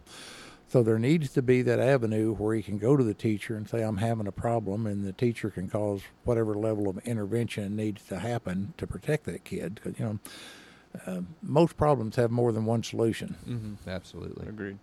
Yeah, I think that's kind of where we get stuck, thinking that this is the fix. Mm-hmm. Yeah, it's it's kind of odd to me that on that most problems have more than one solution. That we say this is how your cholesterol is supposed to be. like you've got to be this number, and there's people who that number is perfectly healthy. There's people where that number is critical that they you know do something different. I think we standardize how people are. It, like where the seatbelt is in your vehicle. They come up with that's the perfect elevation for a seatbelt. One size fits all. There's some fat son bitches to where that seatbelt is more of a hassle than it is mm-hmm. good. And chances are, Bob's probably seen fat guys fly out of cars before. But if you're cutting down the highway at 70 and you weigh 400 pounds, it's hard for you to get out of that windshield. Yeah, yeah. if if you're 90 pounds flying down the road at 70 and hit something, it's pretty easy for you to ping pong around and and work your way out of the vehicle. Or you see, or you see the poor little old lady who's five feet tall and the seatbelt's Choking cutting, her. cutting across her neck. Yeah. yeah, yeah. Or the gal with the big boobs. Mm. I mean, I, I've seen a lot. Of, I've, seen, Oh. I've seen a lot of those, but you know, we standardize society, and we're not a standard deal. We're humans. We we all Mm-hmm. have our own thoughts and our all, own theories. There's a sticker sitting there on the table, Bob, that you gave me a few years back. What is that sticker? Well, that sticker, let me pick it up here and look at it. Not that I don't know what it is anyway. It says long range shooter, one shot, one hit far away, and it shows a crosshair in the middle of it. It's probably, oh, I don't know, eight or 12 inches, about probably eight inches by eight inches. I've got one on the back glass of my truck parked outside. I've had it on the several trucks I've had. But, and am I a long range shooter? No. But where that came from, we lost a son to cancer, and we spent several months at MD Anderson in Houston. And I don't know if you've ever had the pleasure or displeasure. I mean, I'm I'm, I'm a big fan of MD Anderson. My, hello. You're there. Okay. Anyway, MD Anderson is uh, pretty much a, a 24-hour operation. They don't. It's not like you think of hospitals that, you know, you go get tests between eight and five Monday through Friday. I mean, you may have an appointment at three o'clock in the morning. So it was not unusual to have appointments. You may have an appointment at uh, seven in the morning and another one at eight at night. Well, we were renting an apartment that was over an hour away in the Woodlands, Texas. So you had all that time to kill. Well, we had a day, and he was a long range shooter. We had a day that we were we had uh, I think a seven thirty or eight o'clock appointment, and another one at three thirty or four that afternoon. It's a lot of time to kill. They had two or three big cafeterias, so we just hang out in the cafeteria. So we sat in the cafeteria one day, and of course he was a computer guy, and he sat on the laptop and he designed the sticker to go in his vehicle because he was a long range shooter. I mean, he was a fifteen hundred yard shooter. And uh, then, of course, when he passed away, I had that on my vehicle, and I've had it on every vehicle since then. My wife's got it on her vehicle, so that's uh, that's the story behind that that sticker. So, uh, Gus, your son who passed away, Right. how long did he suffer from cancer? Uh, a little over a year, probably. What Some- kind was it? uh, sarcoma, which at the time I'd never heard of. I had a very good friend who was a medical doctor, and he said they were fairly rare. We went to uh, first step when it was diagnosed here. We went to uh, Winthrop Rockefeller Cancer Center in Little Rock, which is a pretty good place, pretty good sized place, and they said we rarely ever see sarcomas. Well, when we ended up going down to MD Anderson, they had an entire floor with nothing but sarcoma doctors Really? And and I probably got my numbers and my percentages crazy here, but if I'm not mistaken, I think one of the doctors told me that there were 75 or 80 different types of identified sarcomas, and Gus's with an unidentified type. Un- unidentified? Right, which I mean it's sarcoma, but it, it what it tells you is there was not a one size fits all fits all uh, type of sarcoma in the way you treat it. Hmm. So they treated it with chemo, I imagine. Uh, yeah, with chemos, and uh, it, it started as a uh, uh, a tumor in the hip, and they took that out and did the radiation, thought everything was clear, and then it turned out it had spread to the lungs. You know, so many times, cancer is one of those deals, Aaron. You got family members Mm-hmm. with cancer. Have you ever? Mm-mm. It doesn't run in you. Mm-mm. I don't think that's really a deal. Yeah. Um, Fortunately. I think there could be environmental reasons to catch cancer. There could be genetic reasons why you catch cancer. I I, I don't want to think that there's anybody that's immune to cancer. Right. You just there's some people that's got a better shot at, at getting it. Um, because you'll meet a guy. Well, I mean, hell, like Bill Walker over here smoking unfiltered cigarettes, hand rolled, and rough suckers. and he's you know he's getting by and you, and I've got a a family member who's damn near 90 chews a can of tobacco every day you know and still it it doesn't affect him. Mm-hmm. But cancer is one of those deals that could sneak up on anybody and I don't know Bob it seems like once they put that knife in there and they they cut it you know they they take the cancer out man I think it just rattles the old cancer cage and and But they don't have any they don't have any choice Yeah, but what- to do that. They can't just leave it there. right right. Right. I wonder if can't. like how do you know you have cancer? Well, I think there are so many different types of cancer is the problem. Mhm. It's not like cancer is one disease. You know, if you get, oh, I don't know, the measles, uh, I, there- I think there's only one type of measles. Maybe there's mo- Monkeypox. Yeah, whatever. There's only one. But with cancer, there is so, so, so many different types of cancers that they're, uh, you know, and they've obviously made progress through the years on treating them. Uh, they're not there yet, obviously. It, you know, hopefully, I don't think it'll be in my lifetime. Maybe in maybe in yours. Uh, hopefully, it will be like smallpox. They will have found the cure or the Mhm. prevention, and it'll be a thing that that that your kids talk about. You know, I knew somebody that once had cancer. Yeah. You know, it's like if if we talk about somebody that had smallpox. I mean, Yeah. Right. those of us that are old enough, we've still got the little scar on our arm where we had the smallpox vaccine way Right. back when. So I was coming, you know, did I talk about my chigger medicine on the last show? I don't believe so. Uh, y- yeah. Did I? Yeah. I probably won't walk down that road again. but I think it was just us. I think it was the after show. Oh, the was it? recap. So there's fixing to be a great big concert here in Bentonville. It's like a hundred bands, hippies, and just people you ain't never heard of. I ain't ever heard of them.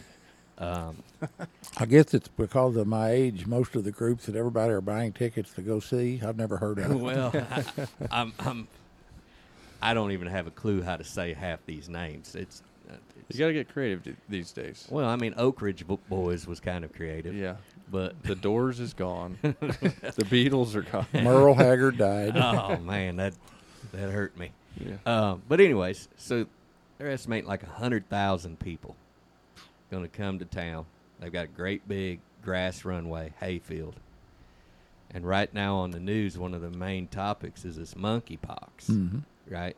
And I've seen pictures of what monkeypox looks like, and it resembles chigger bites in a lot of ways. Just bigger than chigger bites or more protrusion. M- maybe so, but you're going to have a hundred thousand people in a hayfield in the Ozarks. They're going to have sugar bites. they're gonna have chigger bites. So I'm gonna go ahead and Nostradamus this deal. That in approximately one month from today, we are going to be the epicenter of monkeypox, and what it's going to be is a Chigger bites. shitload of seed ticks and chigger bites. Yeah. So the entrepreneur in me says that we need to come up with some sort of salve, and we set us up a little booth down there, and we start selling them some Vaseline with maybe some ground up hickory nuts or Right, something, right, right. something in there, and it's all organic, no GMOs, Mhm. whatever you want to say, and we just start selling them these little uh, hippie packs of this salve for like ten bucks a pop. Aaron, or if you want to get in, if you want to get out in front of it, I had two summers when I was in college. I got a job working on the pipeline. We didn't do much, but that was my job, and it paid way more than anything else I could find to do. But what the old heads that did that taught me, we kept a little small coffee can with holes poked in the top, and we would fill it half full of sulfur, which was dirt cheap, and half full of uh, baby powder or talcum powder. Shake it up. The only reason for the talcum powder was the smell, and shake it along your legs and your socks and stuff. You would you'd never get a tick or a chigger. boy, anti monkeypox. There you go. There's our solution right there. I mean, we can get in front of Pfizer on this. and and deal. sulfur used to be dirt cheap. I don't know what it is now, but it was cheap back then. I'm sure we can find it. yeah. So there, there might be some here within hundred yards. Um, all right, so I've got some some questions here. I read you were talking. You did a story just here very recently about old man strong. yeah, True story, right? I true mean, true story. Let me. Uh, I'll set it up, then you can ask your question. My son, who just turned forty, is a physical fitness. I won't say nut. He's just very physically fit. He works out every day. He's got arms like you know you can't see mm-hmm. what I'm doing, but big arms. He's the epitome of fitness. Well, the grandson, who is now 13, is playing football and baseball. Well, he's called. He's got into that, and so he works out, and he's very fit for a 13 year old kid. Well, I walked in the other day and he was out there and he had some single curl deals. I don't know what he had on, maybe 30 pounds or something. He was doing curls and he was so proud of that. And so I walked over and just picked one of them up and I curled it two or three times. And he says, Yeah, but that's not fair. You got old man strong. Old man strong. it's so That's a real deal. not only are old people got this strength, but they're tough. Mm-hmm. And the older I get, the more I understand how a guy Bob's age, my dad's age, any of these guys, because there's shit that hurts and you don't even know why. Mm-hmm. Like there's, there's, and, and you kind of your tolerance because you, you ever seen that old man walking and he's crouched over and boy just bent at the spine, maybe a foot above his butt Mm-hmm. his back is kind of Yeah. bent, and and he's still cutting around, you know, trying to keep up with the Mhm. wife or whatever. And you think, damn boy, that old man is tough. And then you got the guy that's physically fit and uh, athletic, and he pulls a hamstring or does something working out. And that dude's bedridden for, you know, he's on light duty for for a long time. I do you think you just build a tolerance for for accepting pain? I think part of that, and part of it is you, you almost, I hate to use the term show out, but you sort of do. One of my favorite t shirts I've got, and I didn't come up with this idea, it was obviously something I bought because I saw it and thought it was cool. It said the t shirt reads, uh, Blood clots, sweat dries, bones heal, suck it up, buttercup. You bet. And I think back to some of the experiences I had as a kid. I remember there was a like a second grandpa to me. In fact, he was close enough that uh, my my oldest son's middle name came from him. we were going fishing one day. I was probably 10 years old. And he reached down on the bottom of the boat, and there was a bunch of old trot line staging. And he just reached down there to dry his hands on it. And when he started to stand up, he just grunted. and just real calm, he said, Bob, would you hand me a pair of pliers out of that tackle box? And so I got a pair of pliers. Well, a big old catfish hook had gone through right through the middle of his finger and came plumb out the bottom of the fingernail. He clips that thing off and jerks that hook out of there. And I said, Well, Lawrence, we got to get you to the doctor. And he says, We ain't going to the doctor. We're going fishing. Got I fish said- to I said, We can't go fishing. Look at your finger. He says, Hey, what's the point in being tough if you can't show it? Hell yeah, you got and I've always remembered that. you got to get that tetanus shot for something. Well, and I was proud of my grandson. Uh, you may have read this. I'm, I think I put something about that on here. Within the last month, we went fishing. We've got a neighbor that's got about an acre and a half I've been pond. seeing him in that boat. That, he lets us fish out there, and super good guy.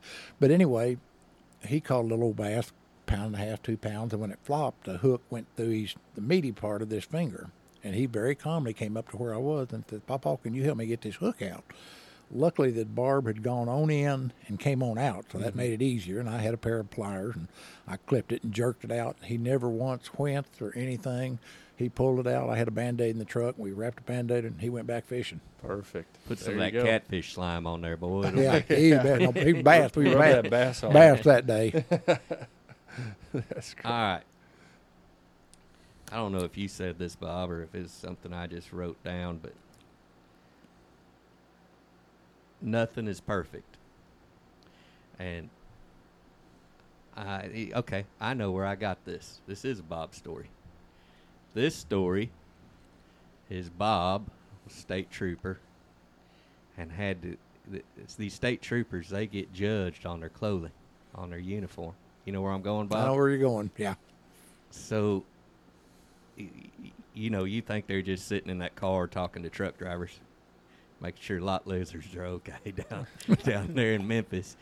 And uh, so, Bob, tell us a story about when you got that brand new uniform.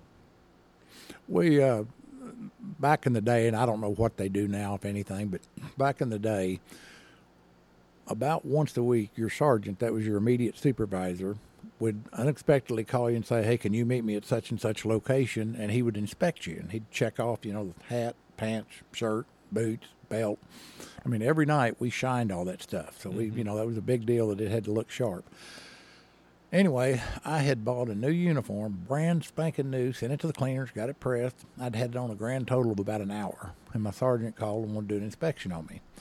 Well, uh, the inspections really didn't matter. I mean, they weren't going to change anything. It was just something they did. So he did the inspection, and he checks off. And I think you had four or five categories. You could be poor, and I guess if you ever got poor, maybe they'd do something. But you'd have poor, average, good, excellent. Well, on my uniform, he checked good on all of them, which was fine. But I asked him, uh, I said, Well, Sarge, that's fine. I said, That's, uh, you know, no problem, but I'm just curious. You check good rather than excellent. And I said, This is a brand spanking new uniform. I've, it's been worn a grand total of one hour, and I only got good. What would it take to get excellent? And he says, Excellent means there's no room for improvement, and there's always room for improvement. Yep, I agree with that. so we we still get judged. Yep. in, at our company, and it it's a one through five, and it's impossible to get a five. And when I say it's impossible, I've never missed a day of work for unless it's paid time off. Mm-hmm. I've never. You ain't gonna find me doing it. And on attendance, I'll get a four. and Have you ever asked, What could I do to get a five? you got to be Jesus Christ. Could you show up twice in one day, or how does that work? so, I, so whenever I do these evaluations, You got it people, because we. Oh, okay. Yeah. like if I do an evaluation on a young man, he can be top of the line, and I'll tell him in advance. I'll say, "Boy, listen, Mm-hmm. this is one through five scale. You're not going to get a five. Four is as high as you can go. Most likely, you're going to get some threes, Mm-hmm. and by the looks of it, you're probably going to get a couple twos. Well, why can't I get a five? Because you're not Jesus. Yeah.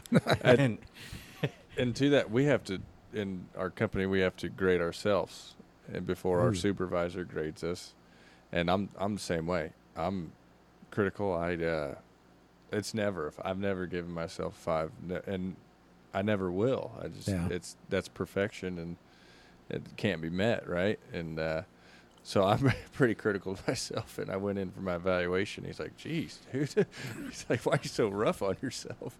And uh, but yeah, perfection, it's not there. All right. Well, Bob, what's our theory on electric cars? Our theory or my theory? well, I'm probably going to agree with you. Well, my, my my theory is just is worth exactly what you paid for it, and I'm not a scientist. I'm not an. I guess we're all environmentalists to a certain extent. I can't help but think that while the electric cars may be a good idea, the technology is not there yet. Because I read these things online where somebody bought an electric car and they were going to take a trip that should have been a six hour trip just to try out the mm-hmm. electric car. Well, it took them nine hours because they had to stop and charge so many times. I read the things about the electric cars where they talk about uh, the, the, the damage to the earth it takes to mine the lithium to make the batteries. Uh, it's interesting you say that. I pulled into the parking of the airport. I had to go pick someone up at the airport this morning, and I pulled into the parking, and there's a sign, and I, I won't mention the, the the brand, but there's a brand of electric car they won't let in there because they've had some fires out of them. oh yeah, and you so, can't put out that lithium fire. and so they're they're banning those cars from going in there. I don't know if anybody's out there to actually check it, but and the other thing I wonder about on the electric cars is how do we get rid of the batteries once those cars are junked? I mean, when you finally wear your old car out or you wreck it or whatever, they crush it and do it. What do you do those batteries? Those are huge batteries. How do you get rid of those in terms of the environment? So I wonder about that. And the other thing I wonder about is when your battery finally goes dead, if you keep one long enough, from what I read, it's like a $15,000 deal to replace the battery. Well, if I've got a used car that I'm trying to sell you, but I'm selling it to you with the, you've got to be under the understanding that probably within a couple years you're going to have a $15,000 repair. You're probably not going to buy that car. Mm-hmm. And I could be wrong about all that stuff. The electric may be the route to go. I just, I'm, I'm not, con- and the grid's not ready for it yet. Mm-hmm. Yeah. I'm just not convinced that the technology is ready for it yet. Maybe it is. I don't know. No, I, I, I would say everything you said sounds good. First of all, from the mechanical side, I've never popped the hood on my truck and looked at the motor. The reason is, Bob, there ain't nothing there I can work on. Hmm You know what I mean? Right. They, you know, used to that was a big sales pitch. You drive by the car lot, all the hoods are up. You don't see that. Yeah. It's one of those things you don't even re- you don't realize that that isn't a sales pitch anymore. Used to hoods are up, people are walking there, and I don't know what the hell they were looking at just to see what color the spark plug cords were or wires or whatever. Well, in our in our younger days, with the cars we had, most guys anyway, the, the the basic things you had to be able to keep your car running. If you could change points and plugs and plug wires and change the oil, you were a mechanic. You had her made. Yeah. Well, you can't do that stuff anymore. That's so. That's why I've never popped popped the hood. Hell, Aaron, I'm I don't even know where the switch is at or the lever. Uh, you know, yeah. I've never looked at. it. I'm not a fan of working on cars. Just So not a fan. that being said, mechanically, I could care less if it's a motor or an engine because I'm not going to work on that motor. I'm not going to work on this engine. Now, my old suburban out there, I can I can get it to run if if if something goes bad. Right. Cheap parts, easily accessible. Everybody knows what a 350 does, Yeah. right? How how to work that deal. So from the modern cars, they're set up to where you can't work on them, and the mechanics don't even know how to work on them. They plug something in, it tells them what they need to change out. They change out that part. Ain't their money, so they don't give a shit. They'll just keep changing parts out until that thing fires up, and then you drive 30 miles down the road, check engine light comes back on, and they need your truck for another week. You know, we're at the point now where a tailgate on a pickup truck, it locks. It's got hmm power going to it. it it's a four to six thousand dollar. You talk about how expensive that battery is. The damn tailgate on a Chevy is is that kind of money. So we were asking questions here. I don't know five six shows ago about whenever the Apollo went to the moon. they brought with them an electric beach buggy. You know that. Mhm. Now y- you were watching all this stuff. Don't you think that that's the most redneck shit ever? That you you going to the moon, and by God, when we get there, we're gonna bring a beach buggy with electric batteries.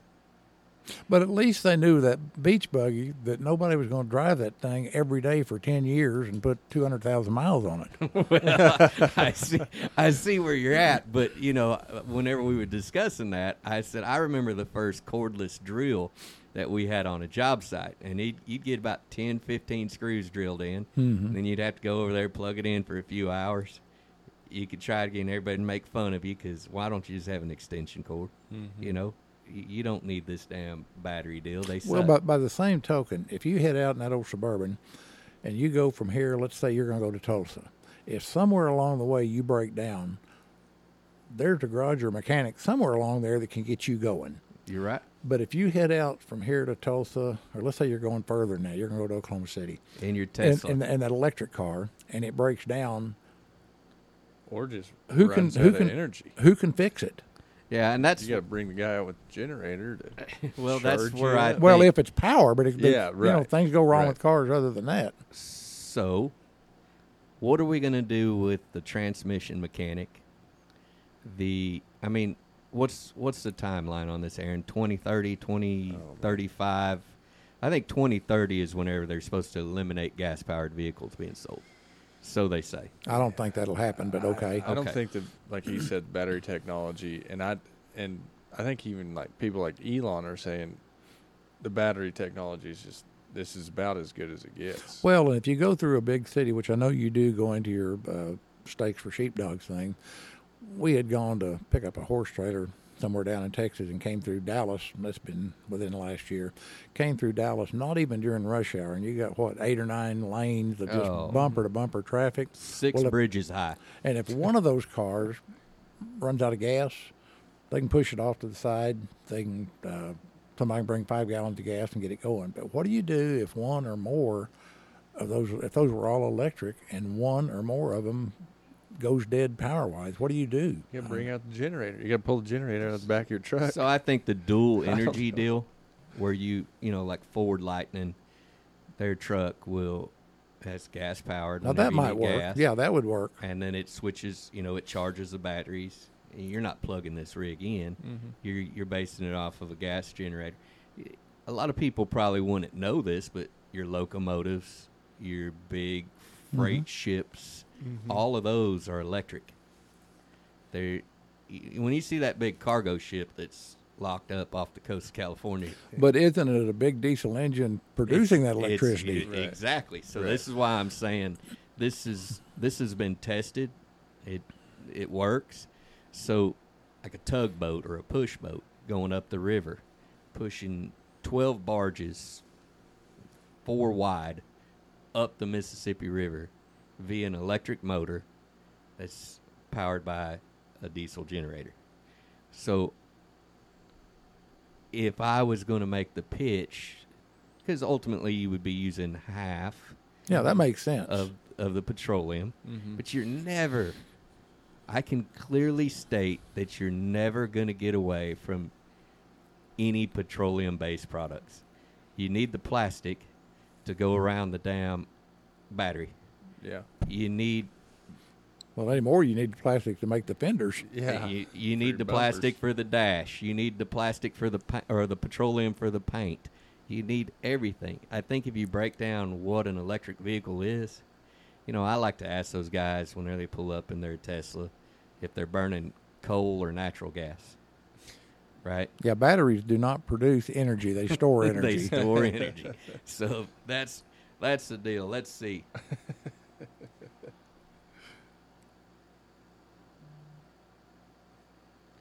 Do you have to be right?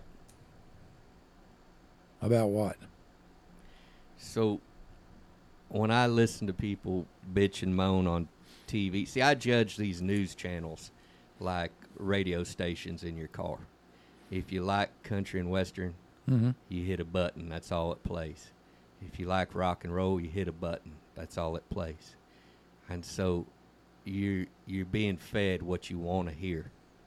So when I hear someone say that they're against a CNN or they're against a Fox or whatever the news source is, all that is is a button on your radio that you Mhm. push to listen to what you want to hear. Mhm. And people would be wrong to think that this is a modern deal because right here we have the Democrat Gazette. There used to be the Republican was the name of a paper. Politics has used the news since the very beginning of this country and you only bought the paper of the one that you wanted to Mhm. to read. But going back in time, back into the, the, the late 50s, probably even early 60s, you only had two.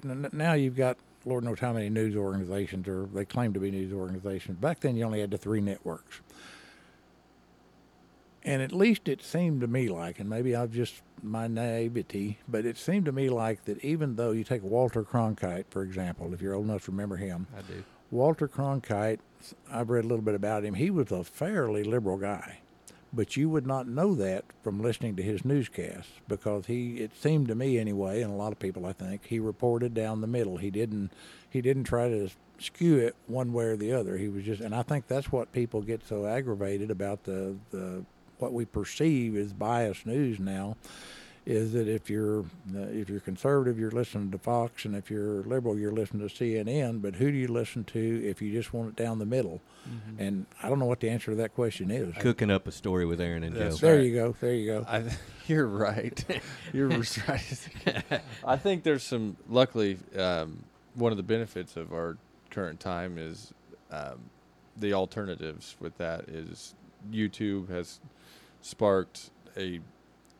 There's starting to be a significant uh, amount of kind of down the middle, the straight shooters that you can go to, and you can trust that your news is. I mean, more or less unbiased. I mean, I think there's always going to be some biases, but um, more of the straight shooters, kind of Mhm. down the middle, as you mentioned, which I think is a is a huge benefit. Like breaking points on YouTube, that's a that's a good one that covers a lot of the same news talk, topics as you'll see. But that kinda- stuff's all good if it's not regulated. it, those, it's not, and this stuff is It's these not are all, regulated? these are independent shows. Okay, but- just casting on YouTube.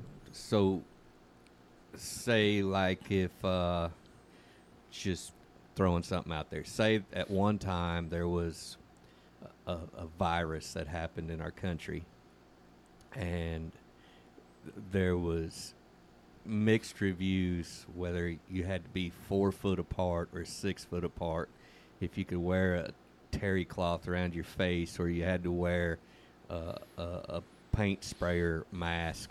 Mm-hmm. Uh, if there was all of this and you said, man, you you don't have to be six foot apart. Does it still air on YouTube? Yeah, They don't take none of that stuff off. I it, I mean, I think they have the YouTube can, but I think it's becoming less and less on YouTube. Hmm. Check out some. Check out like breaking points. See, let me know what you think. Yeah, I'll on look YouTube. at some breaking. Well, I just think that the two yes. sides to every story. Yes, I, I see what you mean by the regulated as far as the source or the wherever it's coming through. Um, but I mean, it, it's it's definitely getting better as far as the openness and What do you think, Bob? Well, I've not listened to or listened to the breaking point thing, so I don't know. I just like I say, it's uh, if you watch the major and, and another thing that's happened back in the old days, you had news at six o'clock, news again at ten o'clock, and news at noon, and you probably had what fifteen minutes maybe of news, and that and that was it. Mm-hmm. And now you've got all these different news outlets that are trying to fill 24 hours of time, yeah. and so they're making big issues of things they wouldn't have even mentioned They got to fill that time. then. They got to fill that time. You know, it's kind of like a 14 day weather outlook. Yeah. But I- I would like to see the math on that. How many times that's action? All right, let me tell you this: if you're in Death Valley, I could probably give you a good 45 day weather outlook. If I'm on the Gulf Coast, or if I'm anywhere in the middle of the, of America, to tell someone, you can say, yeah, it's going to be hot, Yeah. but to tell some some bitch you got a fourteen percent chance of rain Yeah. two Thursdays from now. I always like it when you look at the. If, I look at my weather on the phone, and if you look at Tuesday, Thursday, and you, you go down to the hours, you know, at seven o'clock you've got a seventeen percent chance of rain, and at eight o'clock that drops to sixteen percent, and then at nine o'clock it goes to eighteen percent. Well, you know, if they said okay, there's a slight chance of rain, I understand that, but what's the difference in sixteen percent and nineteen percent? Marketing. So I don't know. So- Uh, so those percentages, and you guys may know this, but It's coverage. It's coverage. It's based on what percentage of the area is going to get rainfall. Hmm. So it's not saying that there's a 16% chance that So it's not the rain's gonna hit. likelihood; it's coverage. It's okay. coverage. So like 16% of your eh, that area is going to get That's- see I, some I did rain. not know that. Well, that's kind of like the secret menu. Yeah, You- yeah. a lot of people don't know that, but that's that's the way that it is. It's it's kind of the secret menu on Mhm. It, it's coverage deal. When I learned that, I was actually working in Mobile, Alabama, and the weatherman. That's how they stated the deal. Tomorrow there's going to be a forty percent coverage of of rain, Of rain. and they never said there's a forty percent chance, which I guess that's kind of Mhm. apples to apples. Uh, do you have to be right, Bob? No, because um, you know who's to say whether I'm right or not. I mean, I've got my opinion, but that's all it is is my opinion. I agree with you.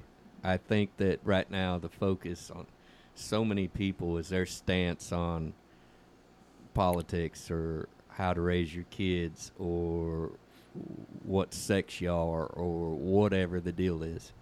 I think they wake up with the thought that they've got to be right on this deal.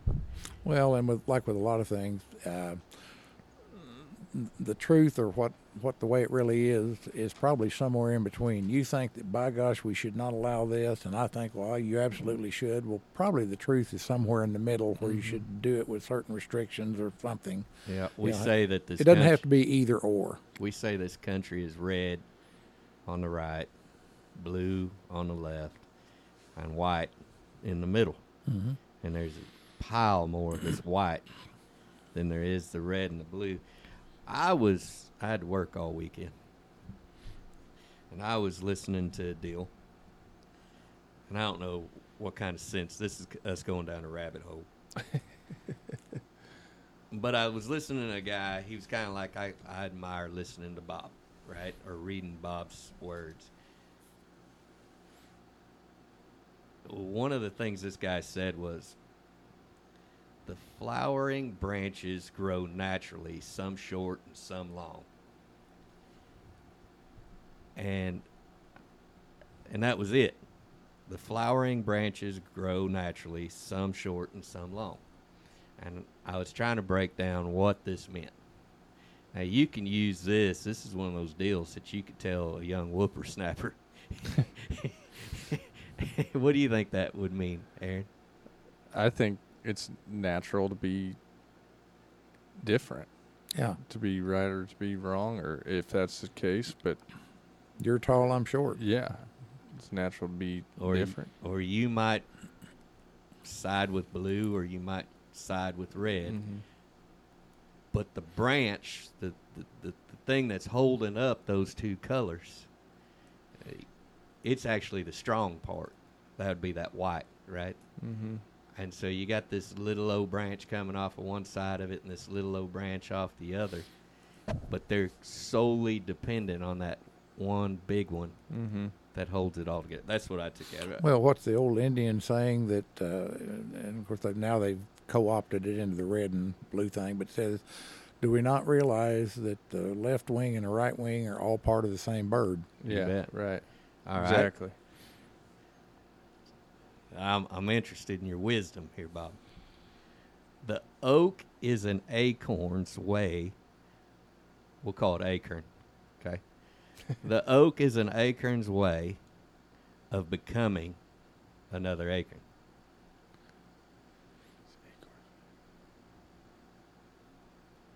What do you think that means, Aaron? The oak is an acorn's way. I mean, you're just producing more, producing more of your same kind. It's a life guess. cycle. Li- That's what I was going to say. Yeah. Life cycle. You, you you start out as a child, and you grow up to, in- in our case, be a man. Mm-hmm. At which point, you will produce a child. And Huh. then, then he will do. That's the same, how that works. Then he will do the same thing. That's how that works. That's what I read in the book. How about that one? Yeah. That's a good one. All right. Yeah. The chicken is one egg away of becoming others. Same story, right? As Acre. The chicken is one egg away from becoming others. Mm-hmm. Hmm. You got it? Mm-mm. Well, so, why did I write this stuff down? Okay, so I wrote it down. It's because basically one of our It's morals of this story that we tell every week is the importance of your question, what you always ask, what does it mean to be a man? Mm-hmm. Um, we've got to provide a life cycle, or there isn't any more of us. Right. So the chicken is one egg away of becoming others. If you're not laying them eggs, there's no more chickens. Right.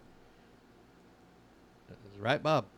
It's kind of kind of important. Yeah. Kind of important. Yeah. Well, and I watched a documentary a month ago on, you know, it was this question: What does it mean to be a woman? And none of the doctors or scientists or politicians wanted to say what it meant to be a woman. I saw that, and I, I also seen. Uh, uh, I have seen a. I guess it's a meme saying that 200 years from now, when they dig up your bones, all they will say is it was a male or a female. Yep. Won't even tell you what color it is. So then, I, so I ask you a question: What do dinosaurs sound like? I have no idea. so my whole life they've been screeching. And how many times you been sitting out there in your little flower bed and seen a lizard run by? Have you ever heard it? Hmm. They don't make a lot of noise, do they? No, no. You ever heard a lizard? Or like iguanas. They. I mean, that's a. I think there's some hissing every Now now and then. alligators make noise. Yeah, kind of. They of. kind of chirping. grunt, kind of Grunt, grunt. yeah. and- It's chirping, but none of them sound that damn scary. No. So I sat through this Jurassic Park movie a couple weeks ago because the family wanted to watch it. Absolute torture. Well, that goes back to have you ever been kidnapped? Yeah, you have. yeah, to go see Jurassic Park. The damn volume at a movie theater is Oh, so loud. Yeah. It's unbelievable. And both of us will admit we're hard of hearing. We we got hearing issues. If it's that damn loud to a deaf guy, Yeah. I can't imagine what a ten year old's virgin ears Yeah. Yeah. must be going through at these. Why do you think they do that, Aaron? I have no idea. It's too Make much. it exciting, I guess. I don't know. Hell, it was annoying. It's just Yeah. so loud. It's too loud. I like the old days when we went to the drive-in, and you had the little box that you hung on your window. oh yeah. It had a volume button on it. You could determine your own volume. Yeah. And then a little bit later, you could just put it on like ninety two point three or something. Yeah, whatever. You know, Yeah. they just tore. They shut down the old Fayetteville Drive-In this this last weekend. Okay, I didn't know they'd shut it down. It was open for forty years. Last drive-in in the state. Mm. There used to be one in Searcy County up by Marshall. Is it not still I- in they- operation? the news stated that this Is was the the last last one? Okay. last drive. You ever been to, to a drive-in movie, Aaron? I haven't.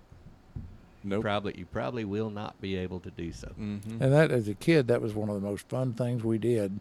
We had a drive-in where we lived, and uh, we, of course we had an old pickup truck, and we would put a mom would put on a blankets or something in the back of it.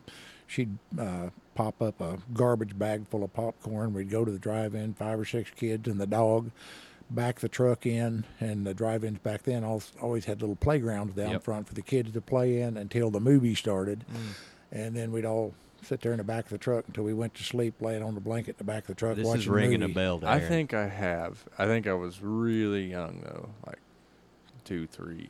But there used to be one in Pittsburgh a long time ago, and I I remember driving by it after it was closed down, and I think I had been, but I was they turn young, into swap meets.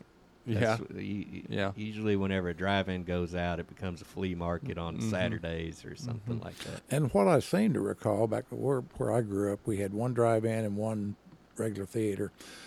And when they got a movie in, that movie didn't run for a weekend; it ran for a month and a half. yeah, yeah. so if you wanted to go, you know, two weeks in a row, you got to see the same movie Mhm. again. Yeah.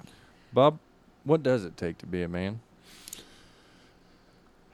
Well, that's a good question. Uh, integrity. I mean, when I think of what does it take to be a man, I'm thinking what does it take to be a male role model to those looking up to you. And whether we admit it or not, I don't care who you are or what you do. Everybody's a role model, whether you're trying to be or not. Mm-hmm. Uh, uh, whether you've got kids or not, you're a role model to somebody. And so I think integrity, doing the right thing, doing whatever you do, if that child finds out you did it, you're not ashamed of it. Mm-hmm. Hmm. That's a weird answer, ain't it? Aaron? Yeah, it's unique. That's the same answer we get from every single man we interview. Really. I can't wait to interview a woman.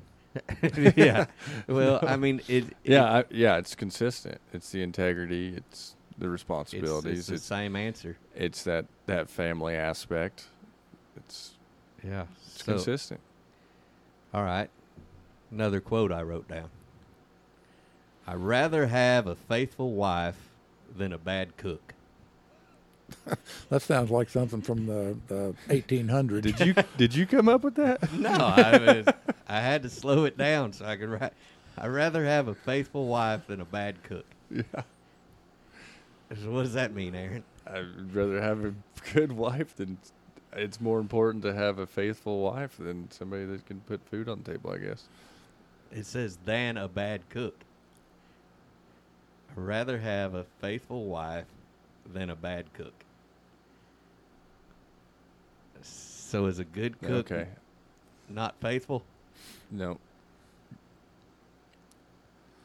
That sounds like somebody that when they wrote that, or when they when they came up with that quote, put the wrong verb in there. yeah. What's that mean to you, Joe? Ah, hell, that's why I brought it to you, Aaron. I thought maybe you had it. I should have a faithful wife. All right, so and, and you can dig that a little deeper when you when you use the term faithful wife. Now, some people may view that as dealing with intimate things, but there's a lot of stuff that that defines being faithful, other than intimacies. how important? We haven't talked about your wife. Okay. How important is it for a wife to tap her husband on the shoulder and say thank you every now and again? Is it something that you ever did? You, do you need that? Yeah, I think so. And of course, and I and I come from a little bit of experience. We had our 46th anniversary last week. We've been together 51 years, can if you include dating time. But yeah, I think that's important. Congratulations. It doesn't have to be every day, does it, Bob? No, it doesn't have to be other day, and you don't, you know. And I think the same goes the other way to the man to the wife. Mm-hmm. You don't have to send her flowers every other week, but it's the little things that they don't expect. If if, if you're out here doing your podcast and your wife brings you a bowl of soup, I mean, how long does it take? to Say, hey, thanks, appreciate that. Mm-hmm. It's got to happen. Yeah. It's gotta it's gotta happen to to keep the deal going. Aaron, You still got me on that one quote. I'm just you still think if you're going let's see if you are going to not do it say no. Because not, let's see. If you are going to not do it just say no. I understand that. so what this is saying and, and i'm guilty of this a lot is i've put myself into so many different deals in my life and i'll forget now. Like i'll say yeah i'll uh i'll bring you that seasoning. Mm-hmm. and knowing that i may not get back by there for a long time or have someone call me and say hey man do you know a carpenter that can do something yeah let me dig around and i'll find it. And so one of the things on being a good man is being judged on your merit and on your good word, right? And I think that we pile so much into our lives and we don't want to hurt someone's feeling by telling them no, Mm-hmm. but we leave them hanging. And then ultimately that just it just hurts you and the guy Yeah. because you you promised something or you said you were going to do something and you didn't do it. But going back to that same quote, when you when if if we pick some person at random that you say, boy, he's a really good guy, he's a straight shooter. If if I ask you to, hey, Joe, would you come help me move some hay bales tomorrow? And you really don't plan on doing it, but you say, well, yeah, let me see what I got going on when you know darn well you're not going to. Mm-hmm. But if you say, no, Bob, I ain't got time. I respect you for being straight on the front end. You're a straight shooter. You're Yeah. not beating around the bush about it. That's That's, exactly that's a what this good way to put it. Good way. Uh, well, good I- reference. So if I'm at some sort of little convention and I'm trying to pitch my goods, try to sell something, I get that saying to me all the damn time. Hey, I got to come down here. I'll be back and I'll buy that from you. Mm-hmm. Oh yeah. you know what I mean? Mhm. And and we're all guilty. We don't want to hurt the dude's feelings, and so we say, Yeah. yeah, man, I'll I'll circle back around. I'll come back and see you. And really, all I'm looking for is, no, dude, I don't want to buy you shit. Yeah. You know what I mean? Well, there's a way you can word it too. You can say, you're, you're trying to sell me your stuff. Let me think about it. Well, as soon as I walk off, I thought about it. Yeah. And that was- at, no. least, least I've been honest. if Just I was no. if I was going to be honest with something, I get questioned by my wife all the time that I need to change some things. And if I was going to change something, it would be if you're if you are going to not do it, say no. And try that out a little bit better than I have Mm-hmm.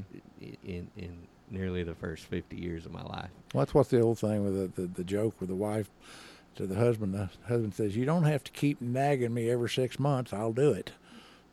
Yeah. Yeah. Sooner or later. Yeah. Yeah. Yeah. I'll get there. Gonna do it. Pr- production is American. Distribution is democratic. So, I watched a World War II documentary. I, I watch them almost every day, and uh, the guy was he was a pilot for the uh, P fifty two Mustang or whatever. P 51 Mustang. P fifty one Mustang, which, from this guy's point of view and from a lot of other people, this aircraft is what helped us win World War II. Mm. Because if it's not for being in the air, uh, we didn't have a chance. I mean, it, w- it was just a, a bad deal.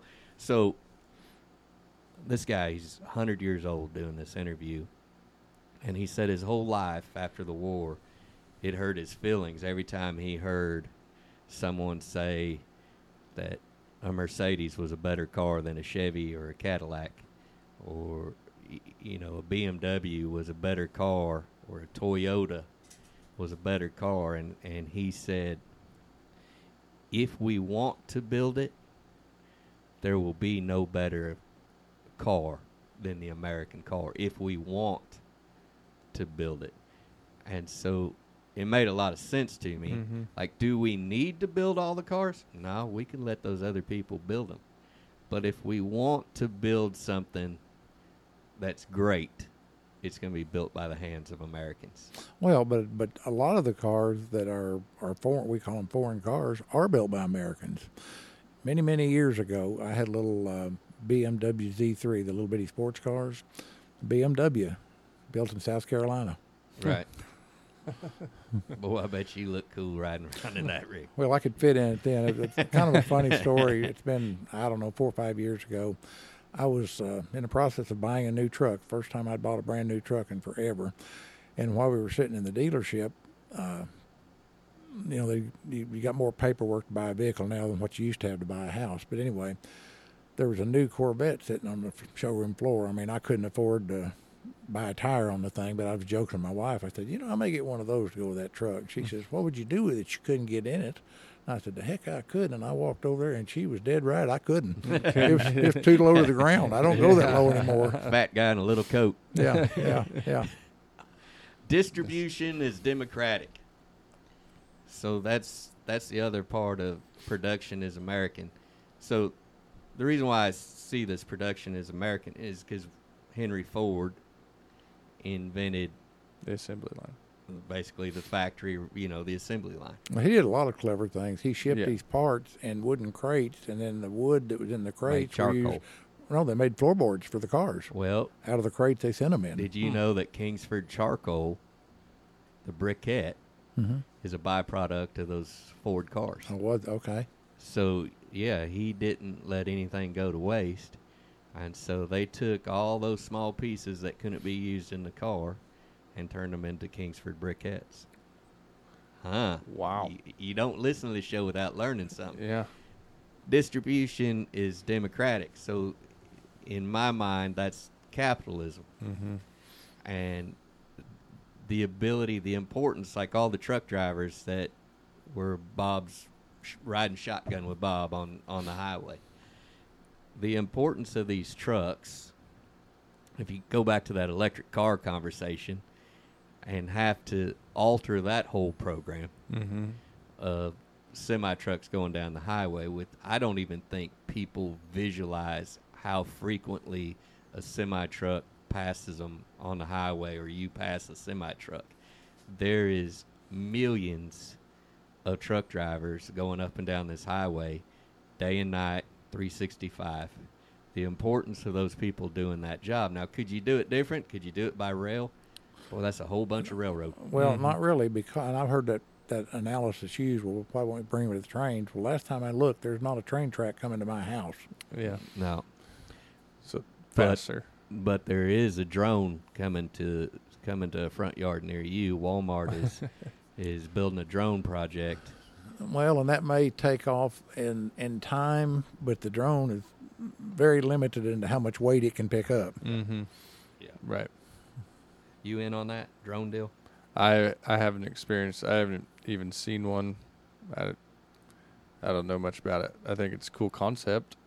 I had I've, through the years, I thought the drone deal was kind of cool, and I bought a little cheap one one time. I don't know, Mhm. forty five or fifty bucks. And then my wife got me one for some occasion one time. It was less than hundred dollars, so obviously not quality drones. Mhm. Drones, and on both cases, they have a little button where when it when you want it to come home, Home. you just hit button, it'll come home.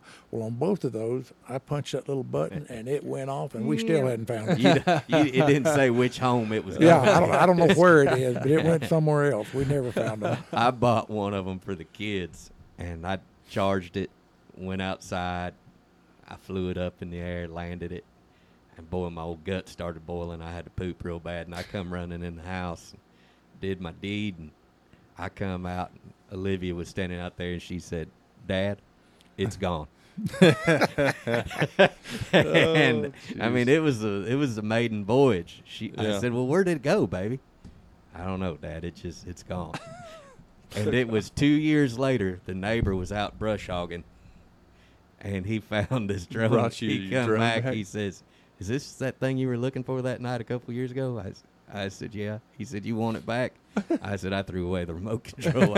Ain't no- Well, apparently the good drones don't have that problem. I've got a, a neighbor that's got one of the good ones, and he was Mhm. kind of showing me how it worked one day. It's really neat because I mean, you go long ways off and look at where you know on the phone, and I mean, the, the the quality ones are pretty neat. I, neat concepts. They're pretty cool. They can oh, the video of you- these things. The is awesome. videos you can like hone in on a target and it'll track you.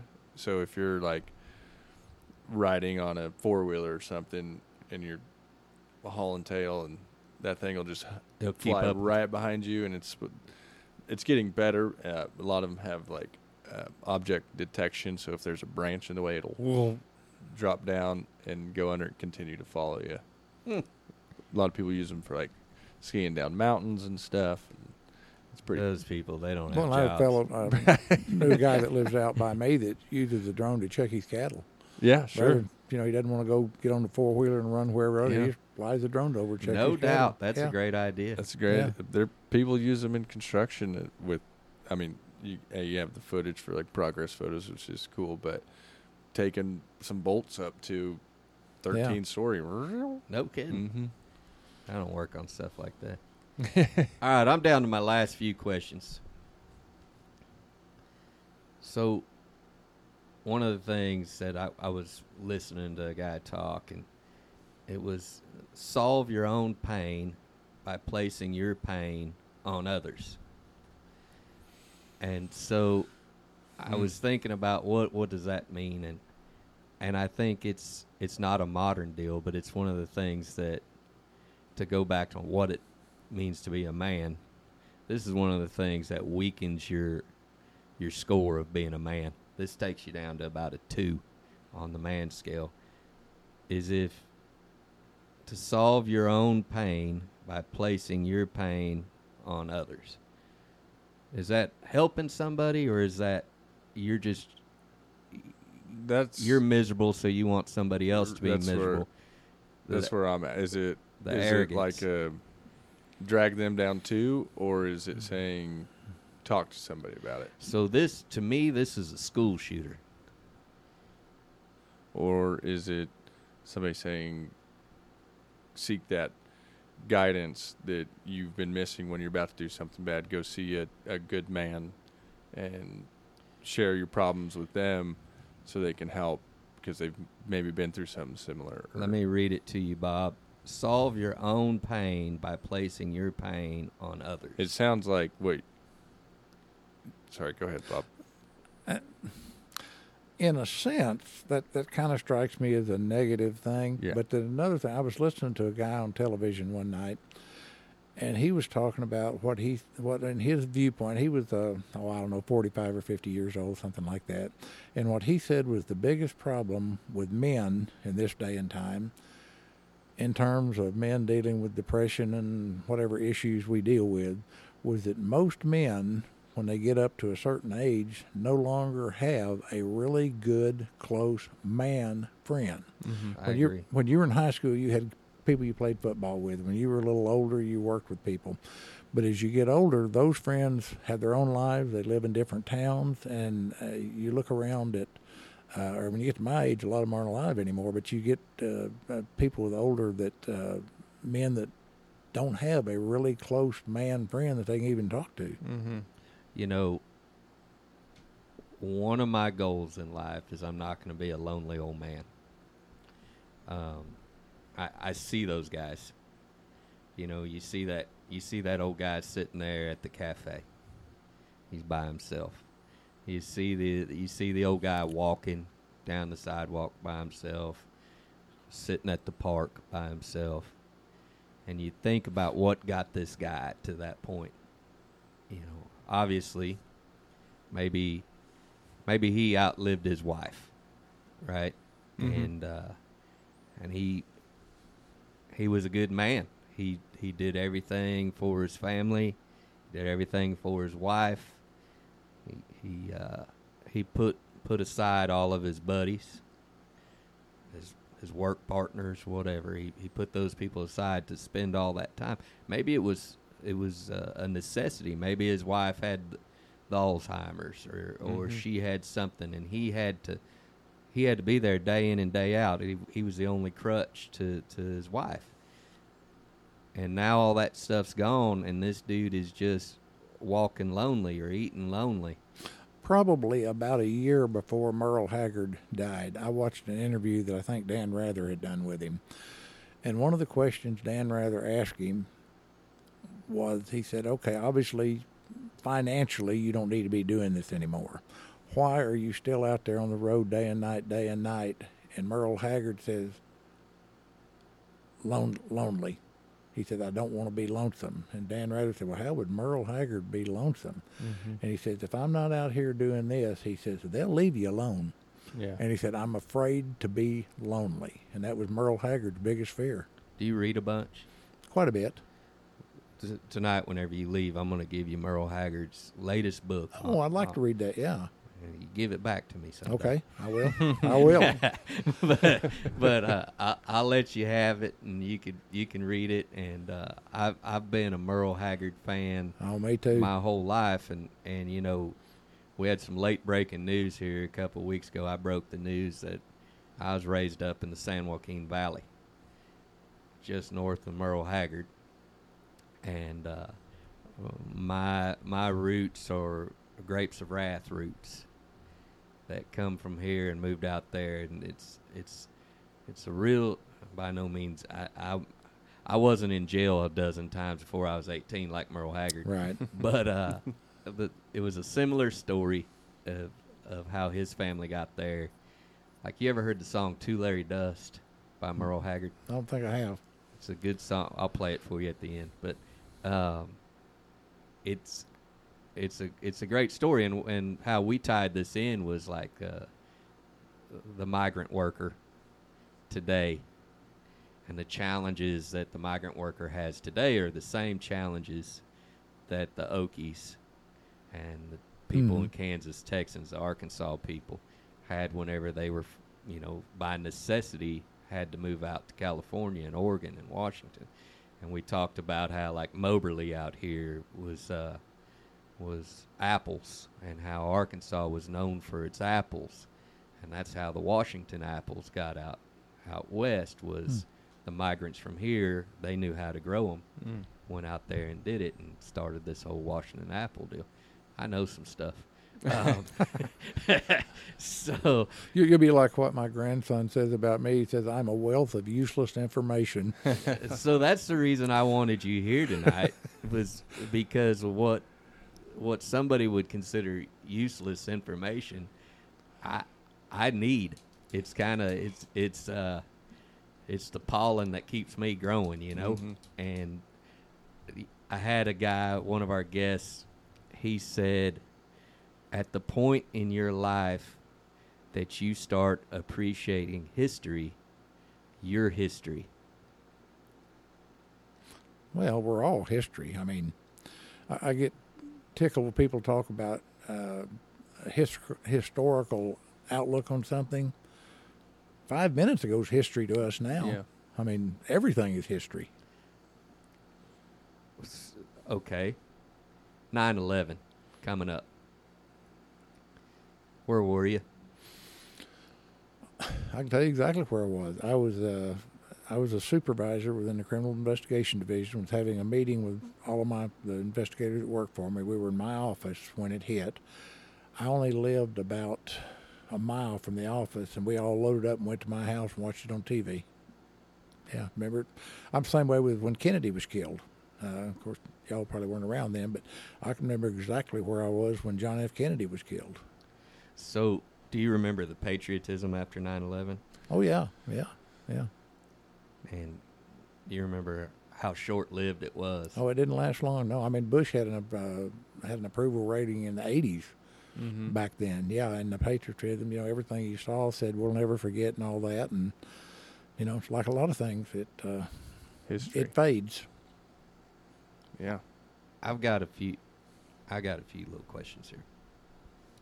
So, steaks for sheepdogs, which we really never talk about on the on the podcast, is uh, is my way of understanding that I can't I can't change the country, I can't change the state, I can't change the world, but I could do my part, and and I think that's that's the forgotten part about doing community work, is someone will say, well, shit, it's only one of me, or or I can't do nothing to make a change, and so you get back to pie, you get that three percent of people who say that we're going to go out and try to do something.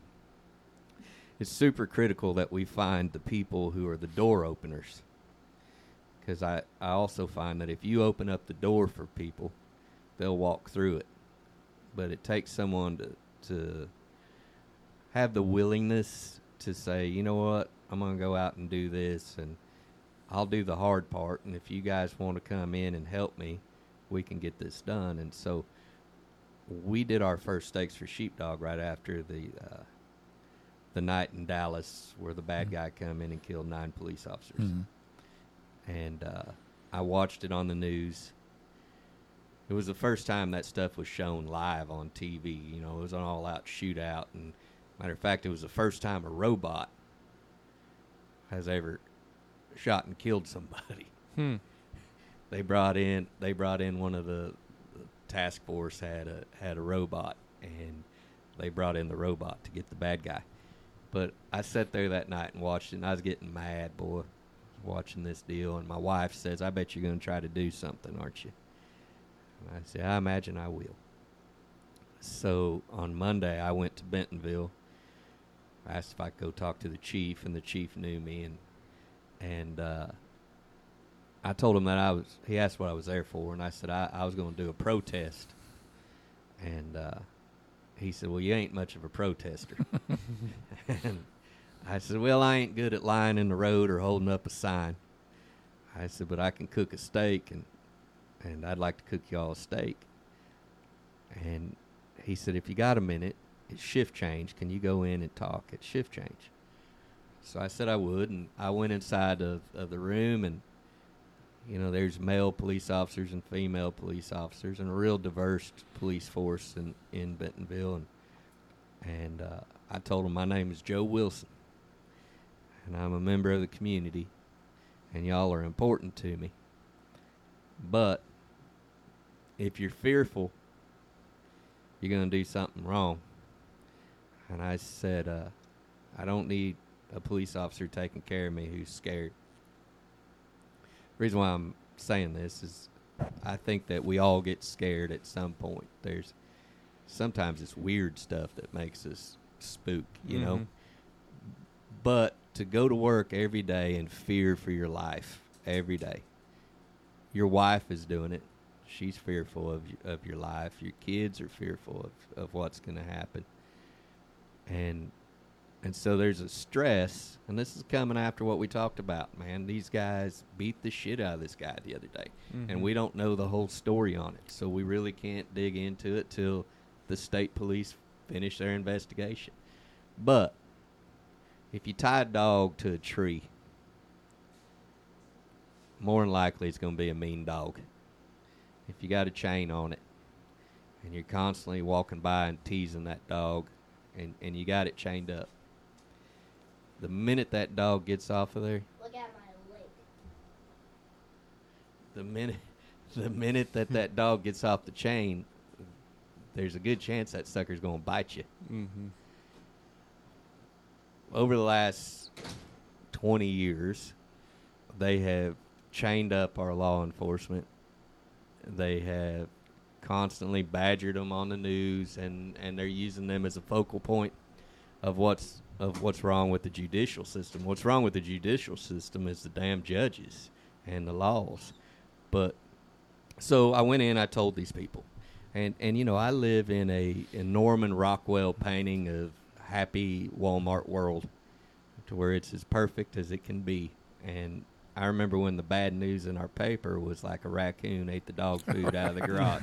You remember that, Bob? I don't remember that particular story, but I remember those kinds of stories. Tho- those stories were in the paper, and, and the reason why our news is Fayetteville Fort Smith is we needed Fort Smith for the bad stuff, and uh, and so to find out that these people were fearful over what had happened in the big city of Dallas, it hurt me.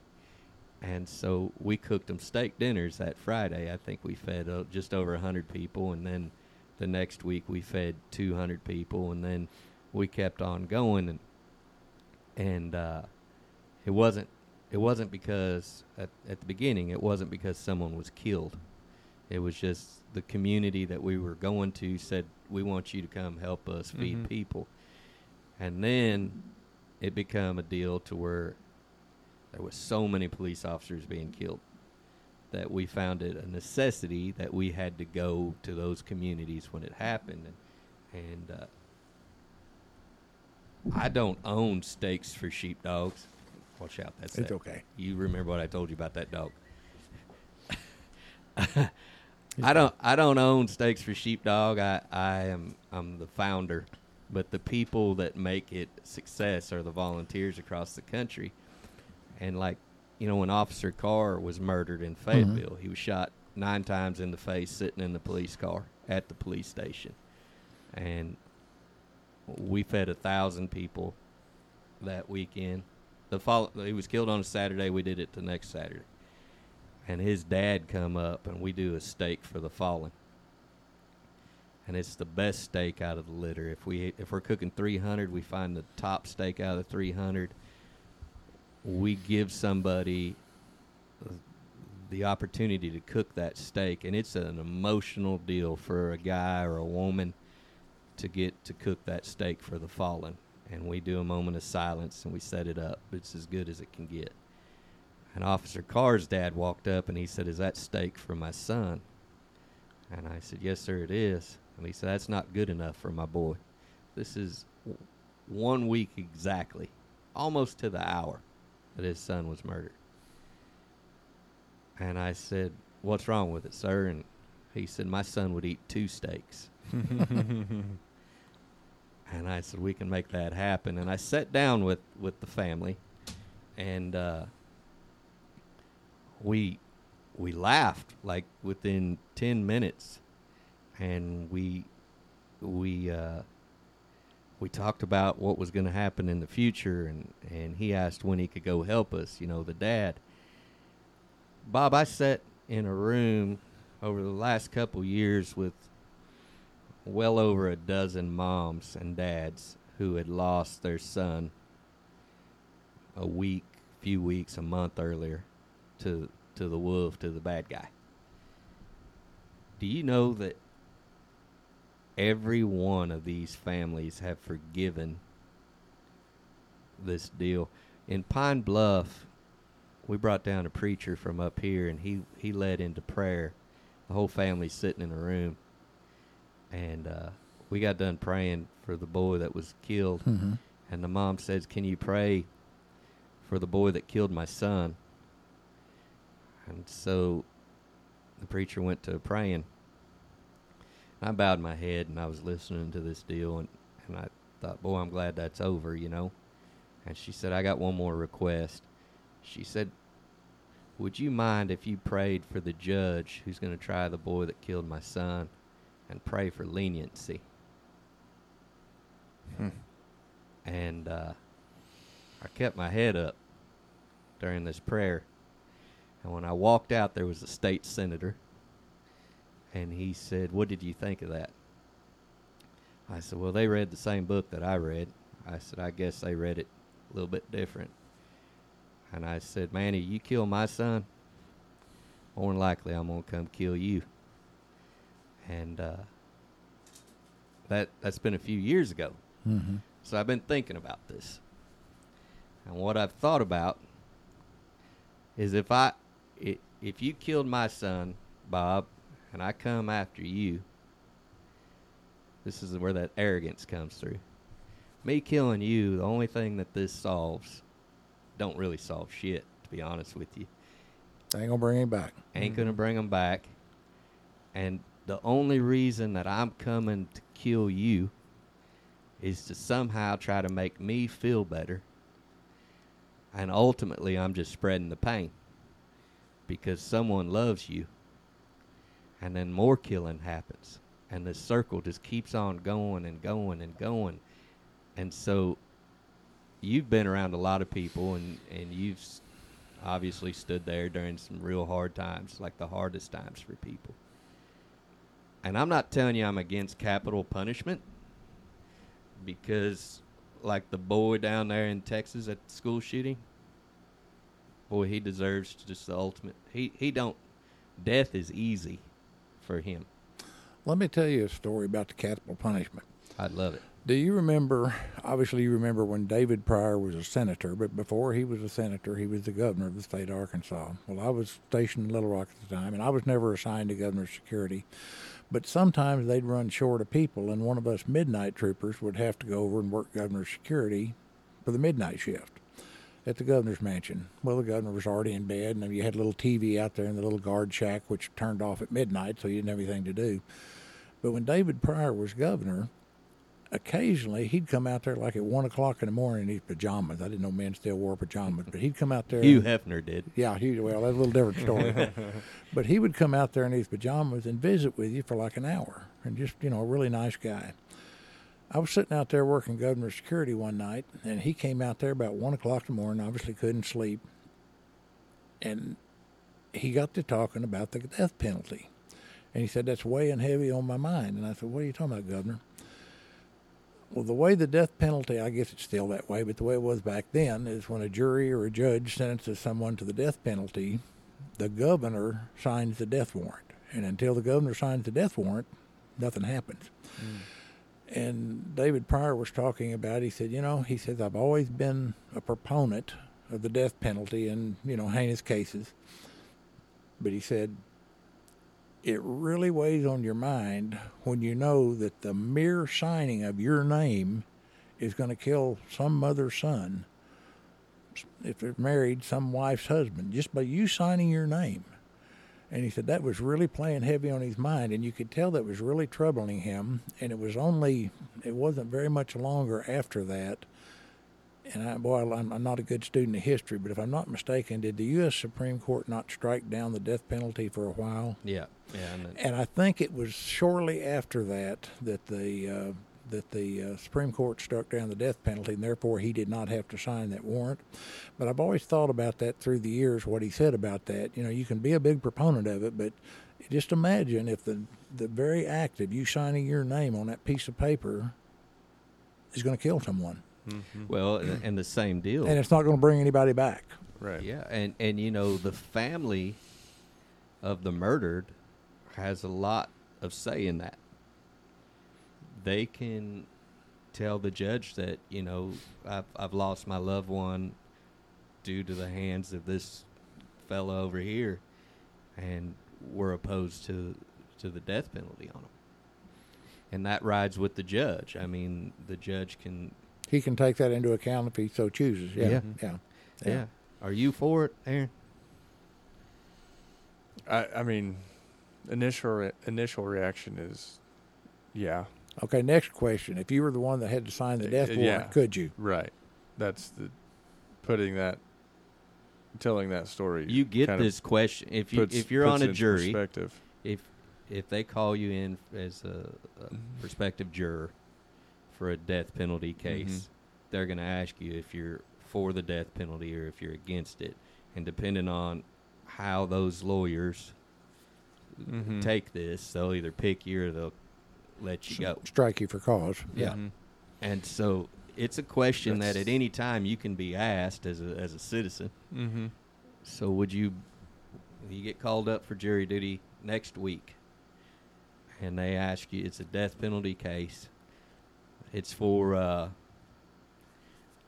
it's for Officer Apple over in, in Pea Ridge who was run over and killed last year. Um, will you sentence someone to death? If it's there's a, I feel like there. I don't know the details of that. Was it deliberate? I guess. Yeah. Like the guy that walked up on the police officer and shot him nine times in the face. I would be a proponent for the death penalty. So that leads you into this deal to where now you have to decide which, I mean, because there's cases that are automatically can be a death penalty case. And I, I'll tell you this the older I get, the less faith I have in in our system of law. I think that it's been manipulated. It's it's wealth driven. It it it's set up against the poor folk. I can tell you that. It's always been that way, but it's more drastic now than ever. Whenever you can have people because of of the power of a lawyer and buying the best lawyer and buying the best research and buying everything. I mean, dude, we see it all the time to where wealth gets away with murder. Mm-hmm. And uh, and a poor dude, it is what it is, man. Yeah. And so, do I think that there's innocent people in in prison? Yes. Is it a majority? No. It, it's a it's a fragment of the population in the penitentiary that was wrongly convicted. But if you're that one person or that one person's loved one, that's a bunch. It's Yeah. a whole bunch. It's a whole bunch. Mm-hmm. And to say that, you know, there that's telling you there is zero chance that you that we're ever going to do proper DNA or we're going to we're going to find the bad guy. it's over now. And then if we do find it after we burned your ass up, well, Well, what do you say? Oops. Or what happens if 20 Mm-hmm. years from now science evolves and they say, oops, that DNA wasn't as accurate as we thought it was? There's a Mm-hmm. good chance of it. I mean, who knows? Right. Yeah, you know what's the fancy satellite deal? We took pictures of the farthest reaches of oh space. man, I don't even remember what it's. No, the one after Hubble, but I can't remember the name of it. So I was listening to some stuff this weekend. and so now, you know, they're saying that's like 13 billion years ago, the pictures. It's not looking real good for these pictures. um, the, the Big Bang Theory is going to be tested off of off of these photos because uh, the scientists are now looking at it and thinking, "Uh oh," you know. And I've always been curious, Bob. Like, uh, you know, this is math that these guys are doing to figure out volume and size, and they're looking at just a little blinking color and can tell you what kind of gas that is. It's it sounds to me like a bunch of bullshit. you know, it real it really does, and and you know we're a thousand years removed from being on a flat Earth. Mm-hmm. You know, You know, what, what's the old joke about shadows that said, here's this beam of light that spent the last hundred million years headed to Earth, and you stood in its way and blocked it? Well, all right, Aaron, you got any? Oh, well, I got a couple. These are our ending questions. Okay. What's your thought on pedicures? I love them. Boom. Are you serious, Bob? Wait, wait, is petted the feet or Yeah. the Feet. Yeah, I about two years ago, my granddaughter and my wife went to get a pedicure, and they just kept gourding me if I was going to do it. And I said, "Okay, you think I won't do it? I'll do it." I'm telling you, bud, it felt good. They whip out the cheese grater and everything on. Oh, them? Oh yeah, yeah. I mean, the grinding wheel, just like on Dumb and Dumber, and the whole bit. And Something about that cheese grater really gets Joe. Was there not any kick reflex at all? oh yeah, when they started the cheese grater on the heel, there was a little kick reflex. But when they started that massage on the legs, mm-hmm. oh, they had me right there. Mm-hmm. All right, so we've asked some distinguished guests this next question. Don't ask me why we ask it. Because you're on Joe's podcast. Okay. And hell, I've I very seldom feel bad asking this question. I was wondering if you were going to have the gumption to do it. Oh today. yeah, I do. I, got, I mean, I you, do you know what the question is? No, I think I'm fixing to find out. I have never seen my butthole in my entire life, Bob. I, I Neither have I. There we boom. Seen yours, There you go. Never there my seniors. and if everything works right, we're going to keep it that way. you oh, know, God, I hope so.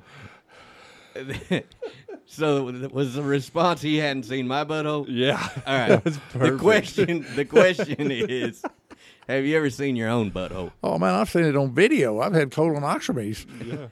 So you're looking at 1080i or 1080 high def. 1080p. Yeah, yeah. Yeah. Huh. All right, so like it, it without a without in, advanced scientific stuff, like we're talking a mirror hmm. or some sort of origami.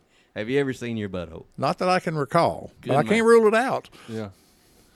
I didn't have a colonoscopy camera. Aaron's seen his own butthole before. Yeah. And that's what sparked this conversation. So we had to ask like Gary P. Nunn. The only unfortunate thing is Gary P. Nunn was the one that wrote "Lonesome Homesick." Yep. I could, I, I- I'm one of the few, of, of, at least of this age group, probably that can say I enjoyed a nice evening at the Armadillo. hey, there you go. So You know, I'm going to go home to the Armadillo. So yeah, so we had. Uh, so by the time this airs, people will have listened to the Gary P. Nunn podcast, and up until we interviewed Gary P. Nunn, the longest interview we could find was thirty minutes, and we sat with Gary for two hours. two hours, Wow. O- over two hours. and we got to go home with the armadillo. I We- think the Armadillo closed in 1980, if I'm not mistaken. Well, we uh, through a stroke of luck, we were able to get a Gary P. Nunn interview, Mm-hmm. and it was just it was a great show. Drops in the morning. Well, by the time this comes out, I mean. Dropped a while back, Yeah. but uh, we uh, Go check it out. You'll love this show because it goes through the history of that song. it goes through his history with Michael Martin Murphey, um, Jerry Jeff Walker. Um, who else? I think I don't maybe Michael Martin Murphey, but I know Jer- Jerry Jeff Walker played the armadillo several times. Oh yeah, yeah. Well, did you know that um, Austin City Limits, the theme song? was Mm-hmm. Oh, yeah, Gary yeah. P. Nunn. Yeah. And so, and as far as Gary P. Nunn told us, he was pro pedicure Yep. and kind of skipped around on the CNN butthole. Yep. Well, now of the, of That the, one got of the people at the table, obviously, I've given my positive comments on the pedicure. What about you two? Oh, I have. Yeah. I'm against Just afraid we're gonna have to do it one day. I'm against it, man. I just If I could afford it, I'd probably do it once a week. Well, see, so we have a guest on the show that spends mm-hmm. four hundred dollars a month. Well, I, the first one I had, I was a little embarrassed because I'm sitting here, and luckily there was another man sitting next to me, and he was close to my age, and I think he could tell I was uncomfortable about it. And he says, "Man, this is great, isn't it?" And I said, well, "Yeah, I guess." He says, "You know, I come get one every time before I get ready to play a golf tournament." there you go. Kid. I've heard that if you take care of your feet, it's like the key to good health. And I've also been told by old timers that if you stop peeing good or pooping right, you can go see a doctor. Okay. That's like the barometer Yeah. for your body is the stuff coming out of it Mm-hmm. and having good working feet. You know when you break in that new pair of boots, it just wrecks you for a while. Yeah. But uh Bob, we've enjoyed every minute of Well, it. Well, I've had a good time. I don't know that we've covered anything of any great importance, but I guess that wasn't the, the goal. Well, hell, I'll give you this opportunity to give us just one good kick ass story. Oh, good Lord. Kick ass story. Okay, we'll go back to the youth. Okay. I had a brother, he's been gone for a long time, but I had a brother that was 18 months older than I am. Keep in mind, we, we lived on the lake, no neighbors anywhere around. We had access to boats the whole time. Well, somebody had told us that they had seen a panther. Hmm, black one. A black one, Black Panther. Now, whether those even exist, I don't know. But we decided in our mind that it did. Mm-hmm. So we spent weeks and we built this huge catch 'em alive panther cage Yeah. that we load in the boat. We take two or three coves up the lake, and we need something to bait it with. Well, I had bought three chickens that I was going to get eggs out of, and I later learned that roosters don't lay eggs. but anyway, so we used one of these chickens for the bait in our panther cage. And it was one of those deals where the bait was in a separate deal. So even if the panther got in there, he wasn't going to get the chicken. So we put it out there the first night, and we go up the next day, and nothing there but a ticked off chicken. Second day we go up there, same thing. Third day we go up there, we have caught the world's biggest great horned owl. That hmm. thing must have been three feet tall and had talons that looked like a grizzly bear. Did he allow you to get rid of? Well, that was our next question. Obviously, we had to bring it home, show it off. So we brought it home to show it off. Now we got to decide how we're going to turn this dead gun thing loose. So what we did is we set it next to the car, tied a string onto the the the, the door to the cage. Mm-hmm. We got in the car, rolled the window up where it was only about an inch, and then pulled that string until it opened, and finally the thing flew off. And that was the last we ever heard of the the Black Panther. so in all your time in the woods, have you seen the mountain lion? Never. You heard him? I heard what we thought were back in the in the in my youth. Nobody had air conditioners, so in the summer you had your windows open. There were times that you would hear this loud sound like a woman screaming, and my dad always said, "Well, it's a mountain lion." Now, whether that's what it was or not, I don't have a clue. I've seen bobcats in the woods, but I don't. I've never seen a mountain lion. So all that driving down the highway at night. No mountain lions, no Bigfoot, Bear. well, a couple of bigfoots, but yeah, but that was what she called herself. yeah, yeah, yeah, yeah. no, I've never seen. I've uh, I've never seen a bear on the highway. Yeah. You know, they say that that's one of that's one of the reasons they've never found a Bigfoot. Is they have never found the skeleton remains of a bear that hadn't been shot or ran over, like that has died of natural causes. Really? There's Hmm. they've never found a bear that has died of natural causes in the woods. What's the theory behind that? Well, the same deal. Like that's why there ain't no skeleton Bigfoot out there. What about a UFO? Haven't seen one, but I'm not ruling them out. I think uh, you know you you look at even just our universe, what little we know. I mean, we're just we're like the Earth is one grain of sand on all the world's beaches. It's like the fat in that salami. Yeah, like that answer. And and to to assume that only on this one grain of sand is there some sort of life to me just doesn't make sense. I'm right there. I with like you. that answer a lot. Okay, Bob, you got any questions for Aaron? Why is there air other than for blowing up basketballs? I don't know. You said on the Facebook post today that bullshit was going to be running down your shirt like gravy. there you go. There you go. I love it. That's Uh, great. You got any questions for me? No.